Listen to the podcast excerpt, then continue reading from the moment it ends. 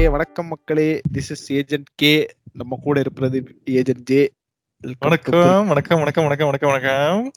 Welcome to புரிகிறது podcast so இன்னைக்கு நம்ம என்ன பார்க்க போறோம்னா நம்ம கதை கேளு எபிசோட் லைக் இதுல என்ன பண்ணுவோம்னா நானோ இல்ல வந்துட்டு ஏஜென்ட் ஜேயோ வந்துட்டு ஒரு படத்தை வினோதமான ஏதாவது ஒரு படத்தை பார்த்துட்டு இல்ல ஒரு புதிய முயற்சி பண்ணியிருக்க ஏதோ ஒரு படத்தை பார்த்துட்டு நாங்க வந்துட்டு இன்னொருத்தர் பார்த்துருக்க மாட்டாரு. நாங்க கதை கதை சொல்லுவோம்.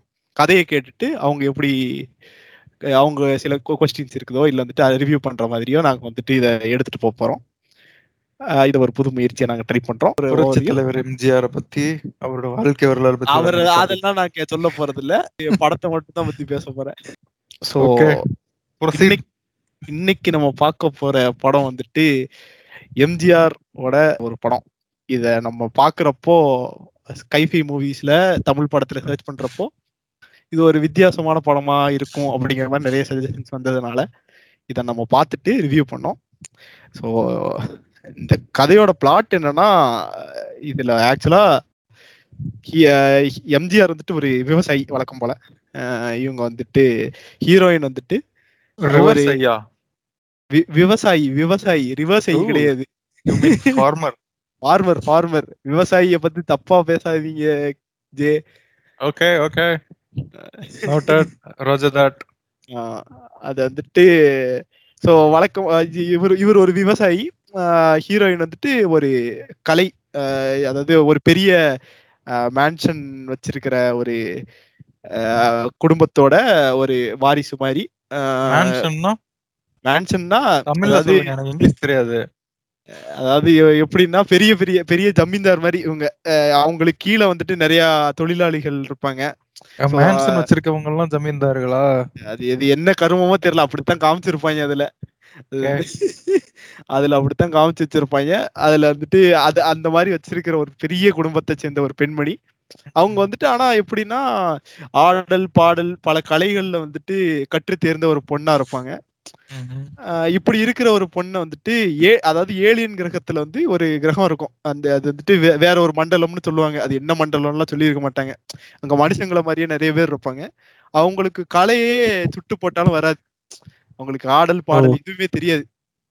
பட் வந்து ஒரு ஹைலி அட்வான்ஸ்டு சிவிலைசேஷன் அவனுங்களுக்கு வந்துட்டு கலையை வளர்க்கணும்னு ரொம்ப நாள் ஆசை இருக்கும். அப்ப எர்த்துக்கு வந்து பாக்குறப்போ ஹீரோயின் வந்து ஒரு பெஸ்ட் சூட்டட் விமனா தோன்றதுனால தூக்கிட்டு போய் அங்க போய் கலை வளர்ப்போம்னு பாப்பாங்க. இருங்க எனக்கு எம்ஜிஆர் டவுட் இருங்க டவுட் ஆஹ் ஆஹ். காலையில என்னன்னே தெரியாது. அப்புறம் எப்படி அதை வளர்க்கணும்னு உங்களுக்கு அந்த ஐடியா வரும்? அது வந்துட்டு நீங்க வந்துட்டு டேரக்டர் தான் பிடிச்சி கேட்கணும் என்னைக்கோ வந்துட்டு இவங்களுக்கு வந்து இந்த இந்த மாதிரி நிஜமாவே. அதுக்கு தான் வந்திருப்பாங்களா? இல்ல இங்க வந்து இல்ல இல்ல. நிஜமாவே அதுக்குதான் வருவாங்க. ஆக்சுவலா. வந்துட்டு அப்படிதான் வருவாங்க. பட் அவனுக்கு கலை மட்டும் இல்ல அறிவே கிடையாதுங்கிறது வந்து பின்னாடி போக போக நம்ம பார்ப்போம். ஓகே. அறிவுமே கம்மியா தான் உங்களுக்கு இருக்கும். பட் வந்து பெரிய பெரிய அட்வான்ஸ் டெக்னாலஜிலாம் வச்சிருக்கிற மாதிரி காமிச்சிருப்பாங்க. எப்படி எப்படி அவங்களுக்கு தெரியும்லாம் தெரியல. நிறைய அந்த படத்துல வந்து கன்ஃபியூஷன்ஸ் இருக்குது இன்னுமே. ஓப்பன் கொஸ்டின்ஸ் நிறைய இருக்குது. நானே உங்களுக்கு பின்னாடி வர வர சொல்றேன். இதுல என்ன ஒரு பிரச்சனைகள் நிறைய பிரச்சனைகள் இருக்கும் படத்து ஃபுல்லாவுமே ஓகே. ஸோ இப்படி இருக்கிற இடத்துல வந்துட்டு ஹீரோயினை தூக்கிட்டு போயிடுறாங்க. தூக்கிட்டு போய் அங்க போய் ப்ராக்டிஸ் கொடுக்க சொல்றாங்க. எதுக்கடையில எம்ஜிஆர் இதை எப்படியோ நோட்டம் பிடிச்சி பின்னாடியே போய் அந்த கிரகத்துல இருந்து எப்படி ஹீரோயினை காப்பாத்துறாரு அப்படிங்கிறது தான் கதை. ஓகே. இதுக்கு நடுவுல வந்துட்டு நிறைய கிரிஞ்சுகள் உள்ளுக்குள்ளேயே வந்துட்டு ஒவ்வொரு இடத்துலயும் ஹீரோயினை மட்டும் கடத்த மாட்டாங்க. எக்கச்சக்க பேர் அவங்களுக்கு உள்ளுக்குள்ளேயே கடத்திப்பாங்க. இந்த மாதிரி பல பிரச்சனைகள் போகும் படத்துக்குள்ளேயே. படத்தை பாத்தீங்கன்னா முத ஒரு மணி நேரத்துக்கு இந்த என்னடா கதை போகுது அப்படிங்கிற மாதிரி இருக்கும். அடுத்த ஒரு மணி நேரம் அப்படித்தான் போகும். நிறைய பேர் ஆனா கமெண்ட்ஸ்ல எல்லாம் வந்துட்டு செம்மையா இருக்கு செம்மையா இருக்குன்னு போட்டிருந்தாங்க. பட் எனக்கு பாக்குறப்போ அந்த க- கதையில ஒரு கம்ப்ளீட்னஸ் இல்லாத மாதிரி இருந்துச்சு. ஸோ அதெல்லாம் நம்ம போக போக பார்ப்போம். கதை எப்படி போகுது? பிளாட் எப்படி போகுது எப்படி ஸ்டார்ட் ஆகுது எப்படி எண்ட் ஆகுதுன்னு சொல்லிட்டு நம்ம பார்க்கலாம். ஓகே சோ இது என்னன்னா ஒரு விவசாயி ஆஸ்ட்ரோநாட் ஆன கதை. அதுதானே? இது வந்துட்டு அங்கங்க பூமி ரெஃபரன்ஸ் நிறைய வரும். நீங்க சொல்ற இல்ல இல்ல இல்ல. கலையரசி ரெஃபரன்ஸ் தான் பூமியில கடைசியில வந்து கலையரசி ரெஃபரன்ஸ் தான் பூமியில வந்திருக்கு. யா இப்ப நம்ம பார்க்க பார்க்க தான் பூமியை இதுல இருந்து எடுத்திருக்காங்கன்னு சொல்லிட்டு நான் எங்க எங்கெல்லாம் ரெஃபரன்ஸ் வரும்னு அதையும் நான் கிளிக் பண்ணி சொல்றேன். இதுல ஒரு வித்தியாசம் என்னன்னா வந்து ஏலியன்ஸ்ல இருந்து எம்ஜிஆர் நம்மள காப்பாத்துறாரு. பூமியில எம்- ஜெயம் ரவியே ஏலியன் வந்திருப்பாரா? இல்ல இல்ல. இதுல என்னன்னா ஏலியன்ஸ்ல ரொம்ப நல்ல மனசு உள்ள ஏலியன்ஸா இருக்கும். ரொம்ப ரொம்பவே வந்துட்டு அதுங்க அவ்வளோ நல்ல மனசு உள்ள ஒரு பேக்குங்களா இருக்கும். யாருனாலும் நம்பிரும். அந்த மாதிரி ஒரு நல்ல ஏலியன்ஸா இருக்குங்க. ஓகே. அதுல ஆக்சுவலா ஏலியன் அவங்க கிரகத்துக்கு போற ஏலியனான எம்ஜிஆர் தான் ஏமாத்திட்டு வருவாரு. எம்ஜிஆர்லாம் நீங்க ஏமாத்த முடியுமா உங்களால? எம்ஜிஆர் தான் ஏலியன் ஏமாத்திட்டு வருவாரு. அப்படி இருக்கிறப்போ வந்துட்டு நம்ம வந்து ஏலியன்ஸ் எந்த விதத்திலயும் குறை சொல்ல முடியாது. அப்படி ஏமாந்த ஒரு ஏலியன் தான் வந்துட்டு பூமிநாதனா ஃபியூச்சர்ல வரும். வந்து வாரிசுகள். ஆமா அவங்க வாரிசுகள் வந்துட்டு வந்து நம்மளுக்கு கலையை வளர்த்து கொடுத்த இவங்களுக்கு விவசாயத்தை நம்ம வளர்த்து கொடுக்கணும் அப்படின்னு வந்த ஒரு ஏலியன் தான் இது. இதை வந்துட்டு இது பார்ட் டூன்னு நீங்க எடுத்துக்கலாம். இது வந்துட்டு பட் அதுக்கான கிரிட்டிசிசம்ல நிறைய கொடுத்து நீங்க பூமிநாதனை ஓவரா தாக்கி பேசுறதுனால வந்துட்டு அந்த அது அது அந்த அதை நிறைய பேர் தாக்கிட்டாங்க. அதை நம்ம திருப்பி தாக்க வேண்டாம். ஓகே ஏலியன் முன்னேற்ற கழகத்துல இருந்து முன்னேற்ற கழகத்துல இருந்து இது ஏஎம்கே கன்ஃபார்ம் வந்தவர் தான் வந்துட்டு பூமிநாதன். வந்து சரி ஓகே நம்ம வந்துட்டு இதே இன்ட்ரோவே ரொம்ப நேரமா இழுத்துட்டு போயிட்டு இருக்கோம் நம்ம கதைக்குள்ள போயிரும். ஓகே சோ கதை எப்படி ஆரம்பிக்குதுன்னா வழக்கம் போலதான். எம்ஜிஆர் ஒரு மாட்டு வண்டியை ஓட்டிட்டு வருவாரு. அதுல வந்துட்டு அவங்க தங்கச்சி உட்கார்ந்துருப்பாங்க. ஒரு ஒரு நல்ல பாட்டோட ஸ்டார்ட் பண்ணாரு. அதாவது நீலவான பந்தலின் மேலே அதாவது நீலவானம் மேல இருக்கு. கீழே வந்துட்டு நம்ம நிலமடந்து இருக்கு. அதுல வந்துட்டு கா- இது காலம் கால காலதேவன் வந்துட்டு அரசாங்கம் நடக்குது அப்படிங்கிற மாதிரி ஒரு லிரிக்ஸ் லிரிக்ஸ் எல்லாம் போட்டு வருவாரு. ஃபர்ஸ்ட் பார்த்த உடனே எனக்கே புல்லரிச்சிட்டு ச்சே! இந்த காலத்துல நைன்டீன் சிக்ஸ்டி த்ரீல வந்த படம் இது. இந்த காலத்துல வந்துட்டு இவ்வளவு ஃபியூச்சரிஸ்டிக்கா லிரிக்ஸ் எல்லாம் எழுதி பாட்டு எல்லாம் எழுதி பண்ணிருக்காங்களே. போ போ படம் வந்துட்டு உண்மையிலே வேற லெவல்ல இருக்கும் போல அப்படின்னு நினைச்சிட்டு தான் நான் உட்கார்ந்துருந்தேன். உட்கார்ந்து எனக்கு அடுத்த சீன்லயே ஷாக் கொடுத்துட்டாங்க. ஒரு அலிபபம் நாற்பது திருடர்கள் மாதிரி இருக்கும்னு எதிர்பார்த்திருக்கீங்களா? அதெல்லாம் வந்து அந்த அளவுக்கு ஒரு ஃபியூச்சரிஸ்டிக்கான ஒரு வியூல எடுத்திருக்காங்க இந்த படத்தை. ஏன்னா அந்த பாட்டு. லிரிக்ஸ் எல்லாமே அப்படித்தான் இருக்கும். இன்ட்ரோ சாங் போட்டுட்டு வருவாரு. ஒரு மாட்டு வண்டியில வந்துட்டு வழக்கம் போல இருப்பாரு. பார்த்தா அங்க இருந்து ஹீரோயினோட வண்டி வந்து ஒரு பத்து பொண்ணுங்க வந்து தள்ளிட்டு வரும். அது வந்து ஒரு. கார்ல வருவாங்க. இவங்க இவர் மாட்டு வண்டியில அவங்க கார்ல வருவாரு வருவாங்க. அதுலயே அந்த கான்ட்ராஸ்ட் காட்டுவாங்க. அந்த பொண்ணு வந்துட்டு இது பண்ணிட்டு இருக்கோம் உடனே இவரு இந்த தங்கச்சி வந்து சொல்லும் ஏமா இப்படி குறுக்கால காரை கொண்டு வந்து நிப்பாட்டி வச்சிருக்கியே கொஞ்சம் நவளக்கூடாதா? அப்படின்னோடனே அந்த தங்கச்சி வேற ஏதோ ஹார்ஸா கலாச்சிருவாங்க இந்த அம்மா. அவ்வளோ கலாச்ச உடனே எம்ஜிஆர் வந்துட்டு யாருப்பா அது அப்படின்னு சொல்லி எட்டி பார்ப்பாரு. எட்டி பார்த்தா இவங்களுக்கு ஏற்கனவே தெரிஞ்சிருக்கும் ரெண்டு பேரும் ஒன்னா படிச்சவங்க. எம்ஜிஆரும் ஹீரோயினும் ஒன்னா படிச்சவங்க. ஓகே. ஹீரோயின் வந்து கேட்பாங்க டேய் படிச்சுட்டு நீ என்னடா பட்டிக்காட்டான ட்ரெஸ்ல வந்துட்டு உட்கார்ந்துகிட்டு இருக்க? அப்படின்னு சொல்லிட்டு. இவரு வந்து உடனே சொல்றாரு படிக்காதவங்க எல்லாம் படிச்சவங்க மாதிரி ட்ரெஸ் பண்றப்போ நான் இப்படி பண்ணக்கூடாதா? அப்படின்னு சொல்லி கேட்டிருப்பாரு. Logic hundred respect respect plus machine fast அப்படின்னு சொல்லிட்டு அந்த இடத்துல அதெல்லாம் போட்டு மீம் டெம்ப்ளேட் எல்லாம் போட்டுக்கிறாங்க. போட்டுட்டு கேட்க கேட்கப்பன்னு சிரிக்கிறாங்க. அப்பயே அந்த அம்மாக்கு அந்த அம்மா கூட உள்ள ஒரு பொண்ணு வந்துட்டு இவர் என்ன மேரிடா அப்படின்னு ஏதோ இங்கிலீஷ் காமெடிலாம் ஏதோ வச்சிருந்தாங்க. அதெல்லாம் வந்துட்டு. பாக்குறப்ப கொஞ்சம் கிரிஞ்சித்தனமா இருந்துச்சு. சரி பழைய படம்னா அப்படித்தாண்டா இருக்கும் அப்படின்னோடனே இங்க இருந்து அடுத்து வந்து பெட்ரோல் இல்ல அதனால தள்ளிட்டு வரோம் தள்ளிட்டு வரப்போ ஒரு குழியில மாட்டிக்கிச்சு வண்டி. அப்படிங்கிற மாதிரி இந்த அம்மா சொல்லும். அதை எங்களால தள்ள முடியல அப்படின்னு உடனே அடுத்து பெட்ரோல் உடனே இவரு இவரு வந்து இறங்கி அந்த வண்டியை தள்ளிடுவாரு. ஒரே ஆளா சிங்கிளா தள்ளிட்டு பெட்ரோல் வந்துட்டு போனா இன்னும் ஏழு எட்டு மைல் தான் போகணும் அப்படிம்பாரு.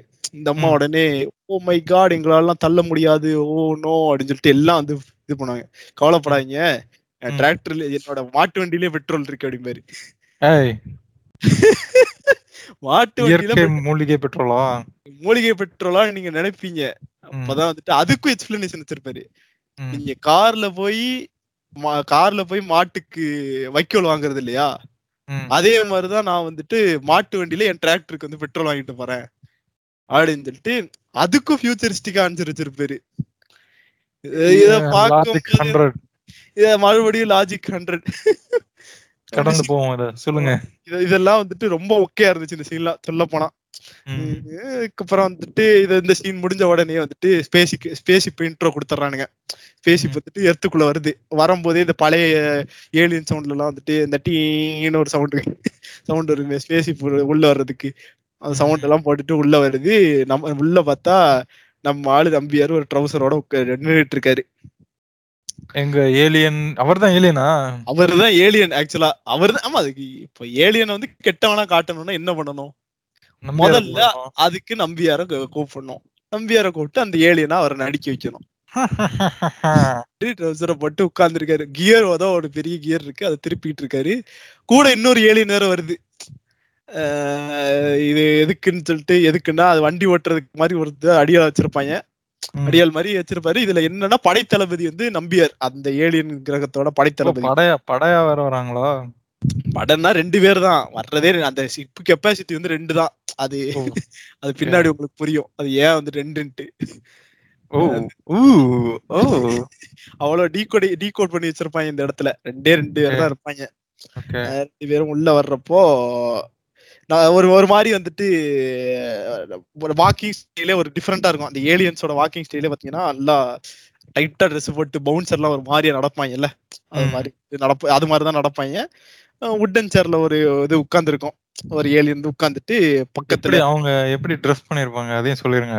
அதுதான் ஒரு ட்ரௌசர் போட்டிருப்பாங்க ஜே ட்ரௌசர் போட்டுட்டு கண்ணாடி பாத்தீங்கன்னா அந்த நல்ல பறக்கிற ஆ மாரி படத்துல இந்த ரவுண்ட் கிளாஸ் போட்டிருப்பாங்க இல்ல அது. அப்படி இல்லைன்னா இந்த ஹாரி பாட்டுல ஹேக்ரிட் வண்டி ஓட்டுறப்போ ஒரு பெரிய உருண்டை கிளாஸ் போட்டு வச்சிருப்பான் தெரியுமா? அந்த மாதிரி ஒரு கிளாஸ் போட்டிருப்பாங்க. எல்லாம் வந்துட்டு பாத்தீங்கன்னா அது ஃபியூச்சரிஸ்டிக் ட்ரெஸ்ன்னு சொல்லிட்டு அவங்களே இது பண்ணிருப்பாங்க. டைட்டா ஒரு ட்ரௌசரும் ஒரு மேல ஒரு சட்டையும் போட்டுட்டு ரெண்டு பேரும் அந்த கிட்டத்தட்ட அந்த மாதிரி தான் போட்டு சுத்திட்டு இருப்பாங்க. ஒரு கண்ணாடி இந்த மாதிரி உருண்டை கண்ணாடி போட்டிருப்பாங்க. இதுல. என்ன போகும்போதே நிறைய ஃபன்னுலாம் நடக்கும். எப்படின்னா சனி சனி மண்டலத்தை கடக்குறோம். கொஞ்சம் வேகத்தை அதிகரி அப்படின்னு சொல்லி சொல்லுவாரு. சரி அது கூட? அது கூட நான் எப்படி டீகோட் நானே டீகோட் பண்ணேன்னா ஒருவேளை கிராவிடேஷனல் புல் வந்து அதிகமா இருக்கு போல ஸ்பீடு இன்க்ரீஸ் பண்ணி தப்பிக்கிறாங்க போல அப்படின்னு நினைச்சேன். ஆனா வந்துட்டு அதுக்கப்புறம் இன்டர்ஸ்டெல்லர் ரெஃபரன்ஸ் இன்ட்ரெஸ்ட்ல ரெஃபரன்ஸ் எல்லாம் பண்ணிருக்காங்க அப்படின்னு நினைச்சேன். அப்புறமா விசவாயு மண்டலத்தை தாண்டுறோம். அப்படின்னு சொல்லிட்டு அதுக்கு போ அப்படின்னு சொன்னாங்க. இதுல என்ன ஒரு காமெடினா அது எந்த கருமத்தை சொல்றாங்கன்னு தெரியல. ஆனா போறது வந்து விசவாயு மண்டலத்தை தாண்டுறோம் அப்படிம்பாங்க. தாண்டுறோன்ன உடனே என்ன பண்ணிருப்பாங்கன்னா டக்குன்னு அந்த விசவாயு வந்து ஸ்பேஸ் குள்ள எல்லாம் வரும். அதுதான் அங்க பண்ணே. அங்க எடுத்து மாஸ்க்ல எடுத்து போடுவாங்க. எடுத்து போட்டுட்டு கவர் பண்ணிப்பானுங்க மூஞ்சிய. இது அது அது அது. என்னடா ஸ்பேசிப்புக்குள்ள இவ்வளவு ஏன்டா ஸ்பேசிப் அப்ப ஃபுல்ல ஏர்லாக் கூட கிடையாது. நீங்க வந்துட்டு என்ன ஸ்பேசிப்டா ஓட்டிட்டு இருக்கீங்க அப்படிங்கிற மாதிரி இருக்கும். பட் வந்து உள்ள இதெல்லாம் வரும்.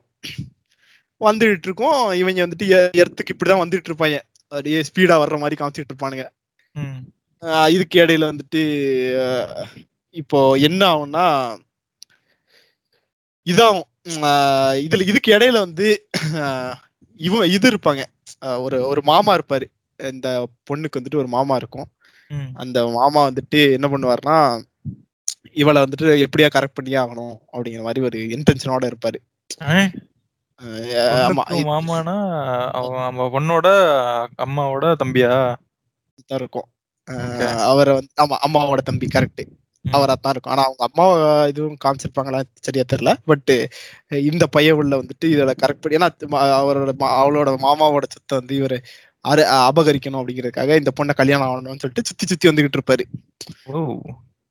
இப்ப என்ன பண்ணுவாங்கன்னா இப்படி சுத்துறதை அறிஞ்சு இப்போ இந்த மாமாவோட தொழிலாளி ஒன் ஆஃப் த தொழிலாளி தான் நம்ம எம்ஜிஆர். வந்து நெல்லு மூட்டை வந்து சாகுபடி பண்ணிட்டு இவர் நெல்லை கொட்டிட்டு இருப்பாரு. கொட்டிட்டு இருக்கிறப்போ வந்து நெல்லை எட்டி. அஹ், ஏன்டா நீ வந்துட்டு வாங்கின முந்நூறு ரூபா கடனை கொடுக்க துப்பு இல்ல உனக்கு என்னடா வியாபாரம்? அப்படிங்கிற மாதிரி கேட்பாரு Okay. உடனே ஐயா இந்த இருநூறு ரூபானா வச்சுக்கோங்க. நூறு ரூபா அப்புறமா இந்த நெல்லு இப்போ சாகுபடி பண்ணிட்டு இருக்கேன். இப்பயே வாங்கிக்கோங்க. அப்படிம்பாரு. என்ன சொல்லுவான்னா அப்படிலாம் இல்ல. எனக்கு கொடுத்தா முந்நூறு ரூபா கொடு. இல்லைன்னா நான் தரமா இல்லைன்னா நான் இந்த இடத்த விட்டு போக மாட்டேன் உன்னை வியாபாரம் பார்க்க விட மாட்டேன். அப்படிம்பா. உடனே இந்த பொண்ணு உடனே குடுகுடுன்னு ஓடி வந்துட்டு உடனே ஒரு பெரிய லாஜிக்கலா வந்துட்டு பண்றேன்னு சொல்லிட்டு இருநூறுவாய கொடுக்க சொல்லிட்டு அந்த அதுல இருந்து நூறு ரூபாய இந்த பொண்ணு கடன் வாங்கி எம்ஜிஆர்ட்ட நூறு ரூபாய கொடுத்து. மறுபடியும் எம்ஜிஆர் வந்து இவர்கிட்ட கொடுத்து முந்நூறு ரூபா டேலி பண்ணிடுறாரு இப்ப போட்டு டக்கு டக்கு டக்கு போட்டு கொடுத்துருச்சு அந்த பொண்ணு இப்ப. என்னன்னா இந்த பொண்ணு வந்து அந்த மாமாக்கு நூறு ரூபா கொடுக்கணும். இத இந்த சீனை வந்துட்டு அப்படியே ஞாபகம் வச்சுக்கோங்க. வச்சுட்டு இப்போ மாமாவும் வந்துட்டு சரி ஓகே நம்ம பொண்ணு தானே அப்படின்னு சொல்லிட்டு இவரும் எப்படினாலும் நம்மளுக்கு வரப்போற சொத்து தானே அப்படின்னு சொல்லிட்டு கொடுத்துட்டு போயிடுறாரு. போன அடுத்த சீன்ல வந்துட்டு ஒரு பாட்டு வைக்கிறாங்க. அந்த பொண்ணு வந்து பாட்டு டான்ஸ் ஆடுது. டான்ஸ் ஆடுறப்போ வந்துட்டு என்ன பண்ணுதுன்னா நல்லா மாமா வந்துட்டு நல்லா எக்ஸ்பிரஷன் எல்லாம் வேற லெவல்ல கொடுக்குறாரு. அப்படியே ஒத்தட்டுக்கு தட்டுலாம் கடிச்சிட்டு ஆஹா அப்படின்னு சொல்லிட்டு பாத்துட்டு இருக்காரு. ம். பார்த்துட்டு இருக்கோம் பாட்டுலே இந்த பொண்ணு மார்க் பண்ணுது. இவனை அதாவது இது ஒரு ஆசை வைக்கிற இடம் பார்த்து தான் நீ ஆசை வைக்கணும். ம். அப்படிங்கிற மாதிரி மார்க் பண்ணிடுது. மாமா நூறு ரூபாயில மட்டும் ஏமாந்து ஏமாந்து போனது இல்லாம இதுலயும் போய் ஏமாந்து போய் மன உளைச்சல்ல வெளியே போயிடுறாரு. அமைதியா பெடோஃபைல் மாமான்னு அசிங்கப்படுத்திடுறாங்க. அப்படிங்கிற மாதிரி அசிங்கப்படுத்தி அனுப்பி விட்டுருது ம். இத பார்த்துட்டு இத இத- பார்த்துட்டு மாமா மூட ஃபைவ் போயிடுறாரு. போயிட்டு வீட்ல எல்லாம் போய் சொல்லிடுறாரு. இந்த மாதிரி வந்துட்டு நான் வீட்ல கால் பண்ண போறேன் அப்படின்னு சொல்லி சொன்ன உடனே இந்த மாதிரி நூறு ரூபாய் எனக்கு வேணும் அப்படின்னா? அப்படி இல்ல. நீ இந்த மாதிரி வந்துட்டு வேற ஒருத்தன் கூட வச்சு வேற ஒருத்தன் கூட சுத்திட்டு இருக்க அப்படிங்கறது வந்து தெரிஞ்சிரும். எம்ஜிஆர் கூட தெரிஞ்சு சுத்திட்டு இருக்கேன்னு தெரிஞ்சிரும்.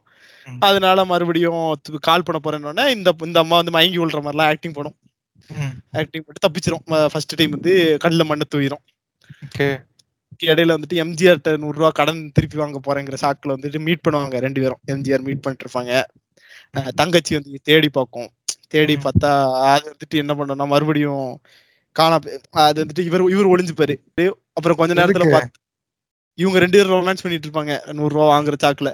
அப்போ வந்து இவ வந்த உடனே அவர் ஒளிஞ்சிருப்பாரு பின்னாடி இந்த வைக்கோல் பின்னாடி ஒளிஞ்சிருப்பாரு. இந்த பொண்ணு வந்துட்டு இன்னசென்ட்டா இங்க அண்ணன் இல்ல அண்ணனை கூட்டு வா நான் கடன் வாங்க வந்திருக்கேன் அப்படின்னு சொல்லி சொல்லுவா. இந்த. பொண்ணு போனதுக்கு அப்புறம் திருப்பி எம்ஜிஆர் வந்து ரெண்டு பேரும் கடலை போட்டுட்டு இருப்பாங்க. மறுபடியும் வந்து இன்னைக்கு திருப்பி அவன் தங்கச்சி பார்த்த உடனே இன்னைக்கு கடன் இல்ல நாளைக்கு வந்து வாங்கிக்கோங்க அந்த பொண்ணு ஆ நாளைக்கு வந்துடுறேன் நான் ஒன்றும் பிரச்சனை இல்லை. அதுல வந்து கொஞ்சம் டார்க் காமெடிஸ் எல்லாம் போட்டிருப்பாங்க வச்சுக்கோங்களேன். ஆஹ் குடு வாங்க வந்த மாதிரி தெரியல ஏதோ குடுக்க வந்த மாதிரி தெரியுது. அப்படிங்கிற. மாதிரி வந்து ஒரு கொஞ்சம் டார்க் காமெடிஸ் எல்லாம் வச்சிருப்பாங்க. இதெல்லாம் வந்துட்டு இது பண்ணோம். இதுக்கப்புறம் வந்துட்டு நம்ம ஆள் வந்து இது பண்ணுவாரு. திருப்பி பூமிக்கு இந்த சீனை கட் பண்ணிட்டு மறுபடியும் பூமிக்கு வந்து இது வந்துரும். ஏலியன்ஸ் வந்துரும். ஓகே லேண்ட் ஆயிருவாங்க. லேண்ட் ஆயிட்டாங்க இப்பதான் வந்துட்டு லேண்ட் ஆகுறாங்க.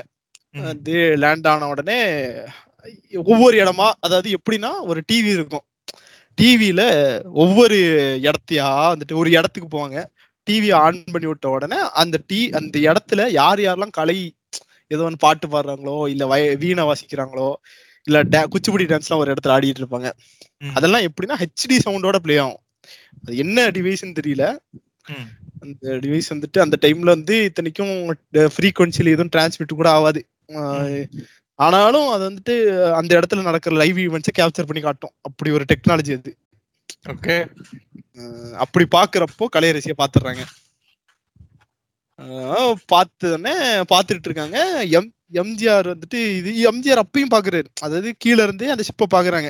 மக்கள் எல்லாம் பார்த்துட்டு எம்ஜிஆர்ட்ட கேக்குறாங்க. என்ன ஷிப்பியா அது? அப்படின்னு சொல்லிட்டு அவருக்கு வந்து பார்த்த கேக்குறாங்க. அவர் வந்துட்டு ஒரு ஹைலி படிச்ச ஒரு விவசாயி அவரு. அந்த. ஏரியாலயே. அவர் பார்த்த உடனே சொல்லிடுறாரு இது வந்து பறக்கும் தட்டுப்பா அப்படிம்பாரு அடிக்கடி பாக்குறதா அவருக்கு என்னது எப்படி தெரிஞ்சுன்னு தெரியல பட் வந்து இவருக்கு பறக்கு தட்டு அப்படின்னு சொல்லிட்டு. ஆமா தட்டு பறக்குது பறக்கும் தட்டு. உடனே ஓ இது இது என்னையா தட்டு தட்டு தட்டு மாதிரி இருக்கிறதுனால இது பறக்கும் தட்டா? அப்படின்னு சொல்லிட்டு இதே ஹியூமர் இதே இதே ஹியூமரே அங்க போட்டிருப்பானுங்க நம்ம ஓ, இத- சொல்ல வேற செஞ்சிருக்கானுங்களா இத வந்துட்டு அங்கேயே சொல்லிருப்பானுங்க. நம்மள- நம்மளுக்கு இடமே கொடுக்க மாட்டானுங்க எங்கனாலும் அவங்களே அவனுங்களை ஓட்டிக்கிறானுங்க. உள்ள இருந்து வந்துட்டு அவர் இன்னும் அவரு கேட்பாரு யாரு பாப்பா இதை ஓட்டுவாங்க? அப்படின்னு கேட்டதுக்கு நம்மள மாதிரி அதுக்கும் எம்ஜிஆர் வந்து எக்ஸ்பிளனேஷன் வச்சிருப்பாரு. நம்மள மாதிரி வேற மண்டலத்துல இருக்கிறவங்க ஆஹ் இத ஓட்டுவாங்கப்பா அப்படின்னு சொல்லிட்டு. எந்த இவர் எந்த மண்டலத்துல இருக்காரு? கொங்கு மண்டலத்துல இருக்காரு அவரு? இவர் வந்து கொங்கு மண்டல விவசாயி இவரு. ஒரு நல்லா படிச்ச ஒரு குங்குமண்டல விவசாயி இவரு. அவர் வந்து இந்த மாதிரி வேற மண்டலத்துல உள்ளவங்க அப்படின்னு சொல்லிட்டு சொல்றாரு. அந்த மாதிரி. அந்த மாதிரி இவர் சொல்றாரா? இல்ல வந்துட்டு உண்மையிலேயே இவருக்கு வந்து வேற டைமென்ஷன்ஸ் பத்தி தெரிஞ்சிருக்கா? ஒரு தீர்க்கதரிசியா இருக்காரு அஹ், எம்ஜிஆர். இவங்களும் கூட உள்ளவங்க வந்துட்டு இந்த இந்த பழைய பழைய ஜோக் தங்கதுற மாதிரி ஜோக் அடிச்சுட்டு அப்படி சிரிச்சுக்குப்பாங்க அந்த சீனை கட் பண்ணிடுவானுங்க மறுபடியும்? இறங்கு அதுக்கப்புறம் கலையரசியை பார்த்து அந்த இடத்துல லேண்ட் ஆகுறாங்க பூமியில. கொய்யால இந்த பொண்ணை தூக்கி ஆவண்டா அப்படின்ட்டு. பார்த்த உடனே இறங்குன உடனே அவங்கள இப்போ ஒரு ஒருத்தன் இறங்குன உடனே அவனை டெரரா காட்டணுமா இல்லையா? அதுக்காக என்ன பண்றாங்கன்னா அந்த இடத்துல ஒரு கரடி சீன் இன்ட்ரோ சீன் வைக்கிறாங்க. கரடி வந்து வருது. அவங்க வந்து என்ன பண்றாங்கன்னா பட்டுன்னு ஒரு ஸ்பேஸ் கன் எடுத்து டவால் சுட்டுறாங்க. கரடி தீ பிடிச்சி எரிஞ்சு செத்து போயிருது. கரடி வந்துட்டு செத்த கரடியை கூட அவனுக்கு என்ன பண்றானுங்க மிதிச்சிட்டு போறாங்க ரெண்டு பேரும். அவ்வளவு கொடூரமானவனுங்க இவனுங்க ரெண்டு பேரும். அப்படிங்கிற மாதிரி காமிச்சுக்கிறானுங்க. ஓ. ஓகே அப்படின்னு சொல்லிட்டு இந்த பொண்ணு என்ன பண்ணுதுன்னா இப்படி சொல்லிட்டு நம்பியாரே வந்துட்டு எப்படி இந்த பொண்ணை கிட்னாப் பண்ணுங்க இருங்க ஸ்பேஸ் கன்னா என்ன என்ன பண்றானுங்க அவனுங்க? என்ன பண்ணானுங்க? அந்த கிராபிக்ஸ் எப்படி அட்டன் அட்டன் பண்ணாங்க எக்ஸ்பிளைன் பண்ணுங்க. ஒண்ணு இல்லைங்க. கையில வந்துட்டு எதையோ வச்சு சுடுற மாதிரி காமிப்பாங்க. கொஞ்ச நேரத்துல ஒரு புசிக் அப்படின்னு சொல்லிட்டு ஒரு தீ தீ ஃபிளேம் போகும். பார்த்தா கரடி கீழே த்ரோவரா ஃபிளேம் த்ரோவர் மாதிரி காமிச்சிருப்பாங்க. அது லேசர் கன் மாதிரிலாம் இருக்காது. ஃபிளேம் த்ரோவர் மாதிரி போவோம் அடுத்த செகண்ட் வந்து கரடி படாம படுத்து கிடக்கும். நீங்க ரெண்டு பேரும் வந்துட்டு இந்த கிரீஸ் டப்பாவை எப்படி ஏத்தி வச்ச. இப்படி அப்படின்னு சொல்லிட்டு மிதிப்பாங்கல்ல அது மாதிரி இப்படி ரெண்டு பேரும் மிதிச்சிட்டு போவாங்க அந்த கரடிய. அது கரடி த்ரெட்னு எப்படி உங்களுக்கு தெரியும்? அது வந்து ஒரு பாச பிராணியா இருந்துச்சுன்னா? அவ- அவங்க வந்துட்டு இல்ல அவங்க நோய்க்கா அதெல்லாம் எங்களுக்கு தேவையில்ல. எங்களுக்கு தேவை கலை. எங்களுக்கு தேவை வந்துட்டு கலையரசி. அதுக்கு நடுவுல வந்துட்டு எவன் வந்தாலும் வெட்டு அப்படிங்கிற மாதிரி அந்த கரடியை கொண்டுட்டு போவாங்க. இப்போ எம் நம்பியாரே வந்துட்டு எட்டி பத்திட்டு வரைக்கும் எப்படிடா அந்த பொண்ணை கடத்தலாம் அப்படின்னு சொல்லிட்டு இதுக்கு வந்துட்டு வழிவகுக்கிற மாதிரி இப்போ ஒண்ணு பண்ணணும்ல. ஏன்னா வீட்டுக்குள்ள வந்துட்டு அந்த எஸ்டேட்டுக்குள்ள அது சாரி நான் வந்துட்டு ஆக்சுவலா இதுன்னு சொல்லிட்டேன். அது பேர் வந்து நான் மேன்ஷன் சொல்லிட்டேன். அது ஆக்சுவலா எஸ்டேட் ஸ்டேட் ஓகே எஸ்டேட்ல வந்துட்டு அது எஸ்டேட்குள்ள போனா நிறைய பேர் இருப்பாங்க. பொண்ணை தூக்குறது கஷ்டம். நிறைய காம்ப்ளிகேஷன்ஸ் வந்துருது. இதுக்கும் வந்துட்டு ஒரு இது பண்றானுங்க. என்ன பண்றானுங்கன்னா வாணி வந்துட்டு காய்ச்சல்னு சொல்லிட்டு ஒரு தனி ரூம்ல போய் படுத்துக்குது. படுத்துட்டு எம்ஜிஆர் கூட போறதுக்காக ஜன்னல் வழியா எகிரி குச்சி ரெண்டு பேரும் ஒரு காட்டு பக்கமா ஒதுங்கிடுறாங்க. அதாவது பேசுறதுக்கு. பேசுறதுக்கு போறாங்க. ரெண்டு பேரும் மனசு விட்டு பேசிட்டு வராங்க. அந்த காட்டுக்குள்ள ஃபாலோ பண்ணிட்டு எம்ஜிஆரும் சி நம்பியாரும் அந்த இன்னொரு ஏலியனும் வந்துருது. ஓகே. என்ன பண்றது? வாணி என்ன பண்ணுது? நான் தனியா போய்க்கிறேன். வீட்டுக்கு போனா சந்தேகப்பட்டுருவாங்க அப்படின்னு சொல்லிட்டு எம்ஜிஆர் என்ன பண்றாரு? இல்ல இல்ல நான் வாரேன் அப்படிங்கிறாரு. இல்ல இல்ல நான் தனியாவே போறேன் அப்படின்னு சொல்லிட்டு அந்த பொண்ணு தனியா போயிருது. ஏலியன்ஸ்க்கு ரொம்ப வசதியா போயிருது. தூக்கிட்டு போயிருது. இப்போ என்ன ஆகுதுன்னா இதுக்கு இடையில அவங்க அப்பா வந்துட்டு காய்ச்சல்னு தெரிஞ்ச உடனே ஊர்ல இருந்து ஓடி வந்துடுறாரு. ஓடி வந்து ரூமை போய் திறந்து பாக்குறாரு. ரூம்ல காணும். பொண்ணை காணும். காணுன உடனே இது வந்துட்டு என்ன பண்றாங்கன்னா மாமா இது இவர் மாமா வந்துட்டு எனக்கு அவன் எங்க இருப்பான்னு எனக்கு தெரியும் வாங்க அப்படின்னு சொல்லிட்டு கரெக்டா எம்ஜிஆர் மீட் பண்ற அதே காட்டுக்கு இவரை கூட்டு போவாங்க. கூட்டு போவாங்க இது. எனக்கு எப்படி எப்படி வந்து அதே காடை வந்து கண்டுபிடிக்கிறாரு அப்படிங்கிறது எனக்கு தெரியல. எங்க இருந்தோ ஒளிஞ்சு கிழிஞ்சு பாக்குறாரா இல்ல பேருக்கு ஏத்த மாதிரி இல்ல இப்போ டெசிக்னேஷனுக்கு ஏத்த மாதிரி செயல்படுறாரான்னு தெரியல. Okay okay. கரெக்டா வந்து அந்த அந்த காட்டை கூட்டு போவாரு. கூட்டு போனா அங்க இருக்க மாட்டாங்க. யாருமே இருக்க மாட்டாங்க. ஏமாந்து போய் வேற எங்க போயிருக்காங்க நம்ம கண்டுபிடிப்போம் வந்துட்டு போயிருவாங்க திருப்பி. எப்படி நடக்கும் இடையில. இப்போ வந்துட்டு என்ன பண்ணணும்னா இந்த ஏலியன் வந்துட்டு நம்பியார் வந்து என்ன சொல்லுவாரு? டேய் ஸ்பேசிப்ல இடம் இல்ல. ஆனா ஸ்பேசிப்ல அவ்வளவு பெரிய இடம் இருக்கும். நான் போய் வாணியை விட்டுட்டு வரேன். அது வரைக்கும் நீ இங்கே இரு. ஏன்னா இப்ப என்னன்னா ஒண்ணு எல்லாரையும் கூட்டு போயிட்டா எம்ஜிஆரால திருப்பி அந்த ஸ்பேஸ் கிரகத்துக்கு போக முடியாது. இப்போ அதுக்கு ஒரு சொல்யூஷன் வந்து டேரக்டர் யோசிச்சிருக்காரு. என்னன்னா திருப்பி ஸ்பேஸ் ஷிப் எப்படியா வரணும்? அதுக்கு என்ன பண்ணணும்? இவனை இந்த இடத்துல வச்சுட்டு போயிட்டா இருங்க இருங்க. அது எதுக்குன்னா இந்த அவங்க ரெண்டு பேர்னாலதான் ஃபியூவல் கால்குலேட் பண்ணி கொண்டு வந்திருப்பாங்க. மூணு பேர் எடுத்துட்டு போன நடுவுல ஃபியூவல் காலி ஆயிடுச்சுன்னா? fuel. ஓ அப்படி. இந்த மாதிரி. நடுவுல வேற அது மூணு பேருக்குன்னு ஃபியூவல் எடுத்துட்டு வந்திருந்தாலுமே நடுவுல கேஸ் அட்டாக்லாம் ஆச்சு. ஆச்சு. ஆ, அதுல சனிக்கு சனிக்கோளுக்கு வந்து ஸ்பீட் எல்லாம் இன்க்ரீஸ் பண்ணிருக்காங்க எல்லாம் அதுல ஃபியூல் கொஞ்சம் காலியா இருக்கும். காலியா இருக்கும். அதனால வந்து போட்டு பெட்ரோல் போட்டு வரேன்னு சொல்லிட்டு போயிருப்பாரு. சொல்லலாம் அத? சரி அப்படியே பண்ணிட்டாங்கன்னு வச்சுக்கோங்க. கிட்டு இந்த பொண்ணை தூக்கிட்டு போயிருது. இந்த ரோபோவும் கிறுக்கு மாதிரி. ஐயோ என்ன? இல்ல கிறுக்கு கூவ மாதிரி ஒரு பர்டிகுலர் ரேடியோவை மட்டும் வச்சுட்டு ஸ்டேட்டஸ் கேட்டுட்டே இருக்கும். என்னப்பா பிடிச்சு போச்சா? நம்ம நம்ம ராஜா எப்படி பிஹேவ் பார்த்த உடனே குஷி ஆயிட்டாரா? அதுக்குள்ள போய் சேர்ந்துட்டாங்களா அவங்க? இல்ல இல்ல இது போற ஸ்டேஜ்ல எல்லாம் சும்மா பேசிட்டு இருப்பாங்க. ஒரு ரேடியோ மட்டும் எதை சாப்பிடுவானா இவன்? இவன் வந்துட்டு எதையுமே சாப்பிட்ட மாதிரி தெரியல. காட்டுக்குள்ள ஒரு கல்லு பக்கத்துல இந்த ரேடியோ வச்சுட்டு இவன் உட்காந்துரும் உட்காந்துட்டு ஸ்டேட்டஸ் அப்டேட் அப்பப்போ பேசிட்டு இருப்பாங்க ரெண்டு பேரும். ரெண்டு தனியா பேசிட்டு இருப்பாங்க இடையில வந்துட்டு இவங்க இவங்க இங்க போயிட்டு இருக்கிற கேப்ல போலீஸ் கம்ப்ளைண்ட் கொடுத்துருவாங்க. யார்? எம்ஜிஆர் மேல. எம்ஜிஆர் மேல வந்துட்டு கேஸ் கொடுத்துட்டு எம்ஜிஆர் வந்துட்டு என்ன பண்ணிடுவாரு? அவர் தான் படிச்சவராச்சே. இவர் ஒரு மாமா வந்து ஒரு பீடோஃபைல் சொல்லிட்டு கம்ப்ளைண்ட் கொடுத்து கேஸ் திருப்பி விட்டுருவாரு மாமா மேலேயே. Checkmate. செக்மேட் அப்படின்னு சொல்லி. இத பெரிய கேஸ் ஆச்சு உடனே. லாயரே வந்து சொல்லுவாரு. இந்த மாதிரி திருப்பி விட்டான். பாருங்க கேஸ் கொடுக்க வேணாம்னு சொன்னேன். கேட்டீங்களா? அப்படி இப்படின்னு சொல்லுவாரு. ஆனா என்னன்னா மாமா மேல கேஸ் எல்லாம் பதியாது. அவர் தான் ஜமீன்தார் ஆச்சே அவர் மேல யாரு கேஸ் உடனே எம்ஜிஆர் நக்சலா மாறிடுவாங்க எம்ஜிஆர் வந்து வழக்கம் போல ஜெயில கிடப்பாரு. அவங்க அம்மாவும் தங்கச்சியும் வந்துட்டு ரெண்டு பேரும் உட்காந்து அழுதுகிட்டு இருப்பாங்க. நான் உடனே நிறைய டைலாக் எல்லாம் போவோம். ரொம்ப கொடுமையான டைலாக்ஸ் எல்லாம் போவோம். அதுல வந்துட்டு ஒரு டைலாக் வந்துட்டு என்னை ரொம்ப பாதிச்சுது. நாலு பேர் வந்து கேட்டா நான் என்னடா சொல்லுவேன் அப்படின்னு சொல்லிட்டு அவங்க அம்மா கேட்பாங்க.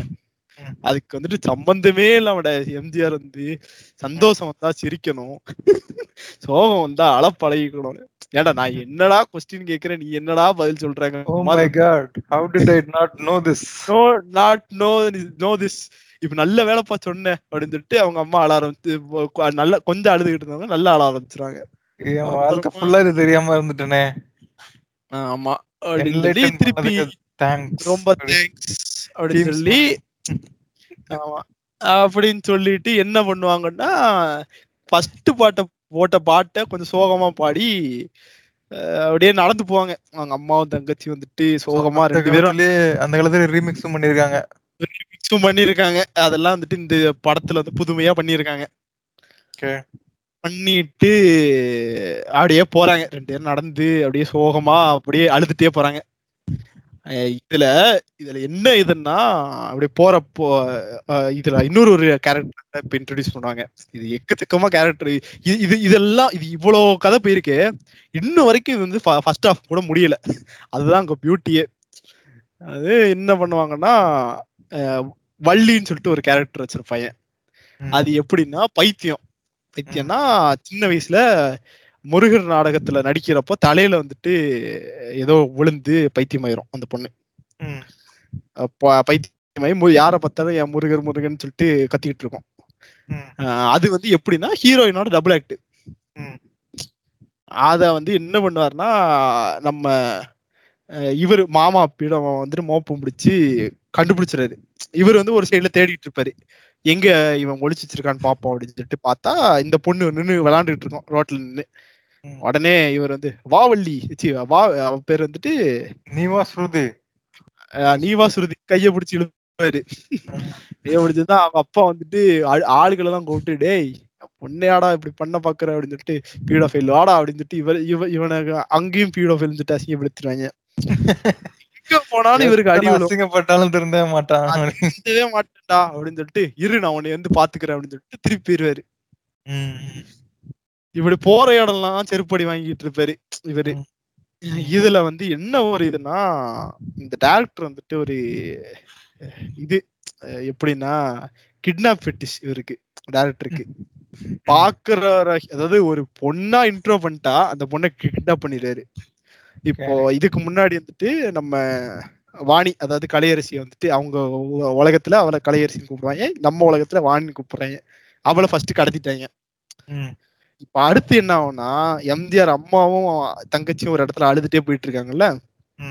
அவங்க வந்துட்டு அவங்க அம்மா மயங்கி விழுந்துருவாங்க. மயங்கி விழுந்தோன்னா அவன் தங்கச்சி போயிட்டு ஒரு வீட்டுக்குள்ள போய் அம்மா கொஞ்சம் தண்ணி தாங்க. எங்க அம்மா மயங்கி விழுந்துட்டாங்க. அப்படின்னு உடனே அந்த அம்மா வந்துட்டு ஆஹா ஆஹ் அப்படின்னு சொல்லி நல்லா இந்த இந்த பொண்ணு வந்துட்டு நல்லா அழகா இருக்கு. லட்சணமா இருக்கு. இதை ஆட வச்சிரும் அப்படின்னு சொல்லி மைண்ட்ல ஒரு மைண்ட்ல ஒரு ஓசை வந்து கேட்கும் அதுக்கு. கேட்ட உடனே டேய் ஒருத்தனை கூப்பிட்டு அவங்க அம்மாவை போய் பாரு. அதான் இந்த பொ- பொண்ணு பொண்ணை தூக்கி வண்டியில ஏத்து. அந்த பையன் மேல வண்டி ஏத்து அப்படின்னு சொல்லிட்டு சொல்லுவாங்க இல்ல சொல்லுவான்ல அது மாதிரி அவங்க அம்மாவை போய் என்னன்னு பாத்துட்டு வாடா அப்படின்னு சொல்லிட்டு இந்த பொண்ணை கடத்திடுவா. வீட்டுக்குள்ளேயே வந்துட்டு ஒரு ஸ்லேவா வச்சுப்பா.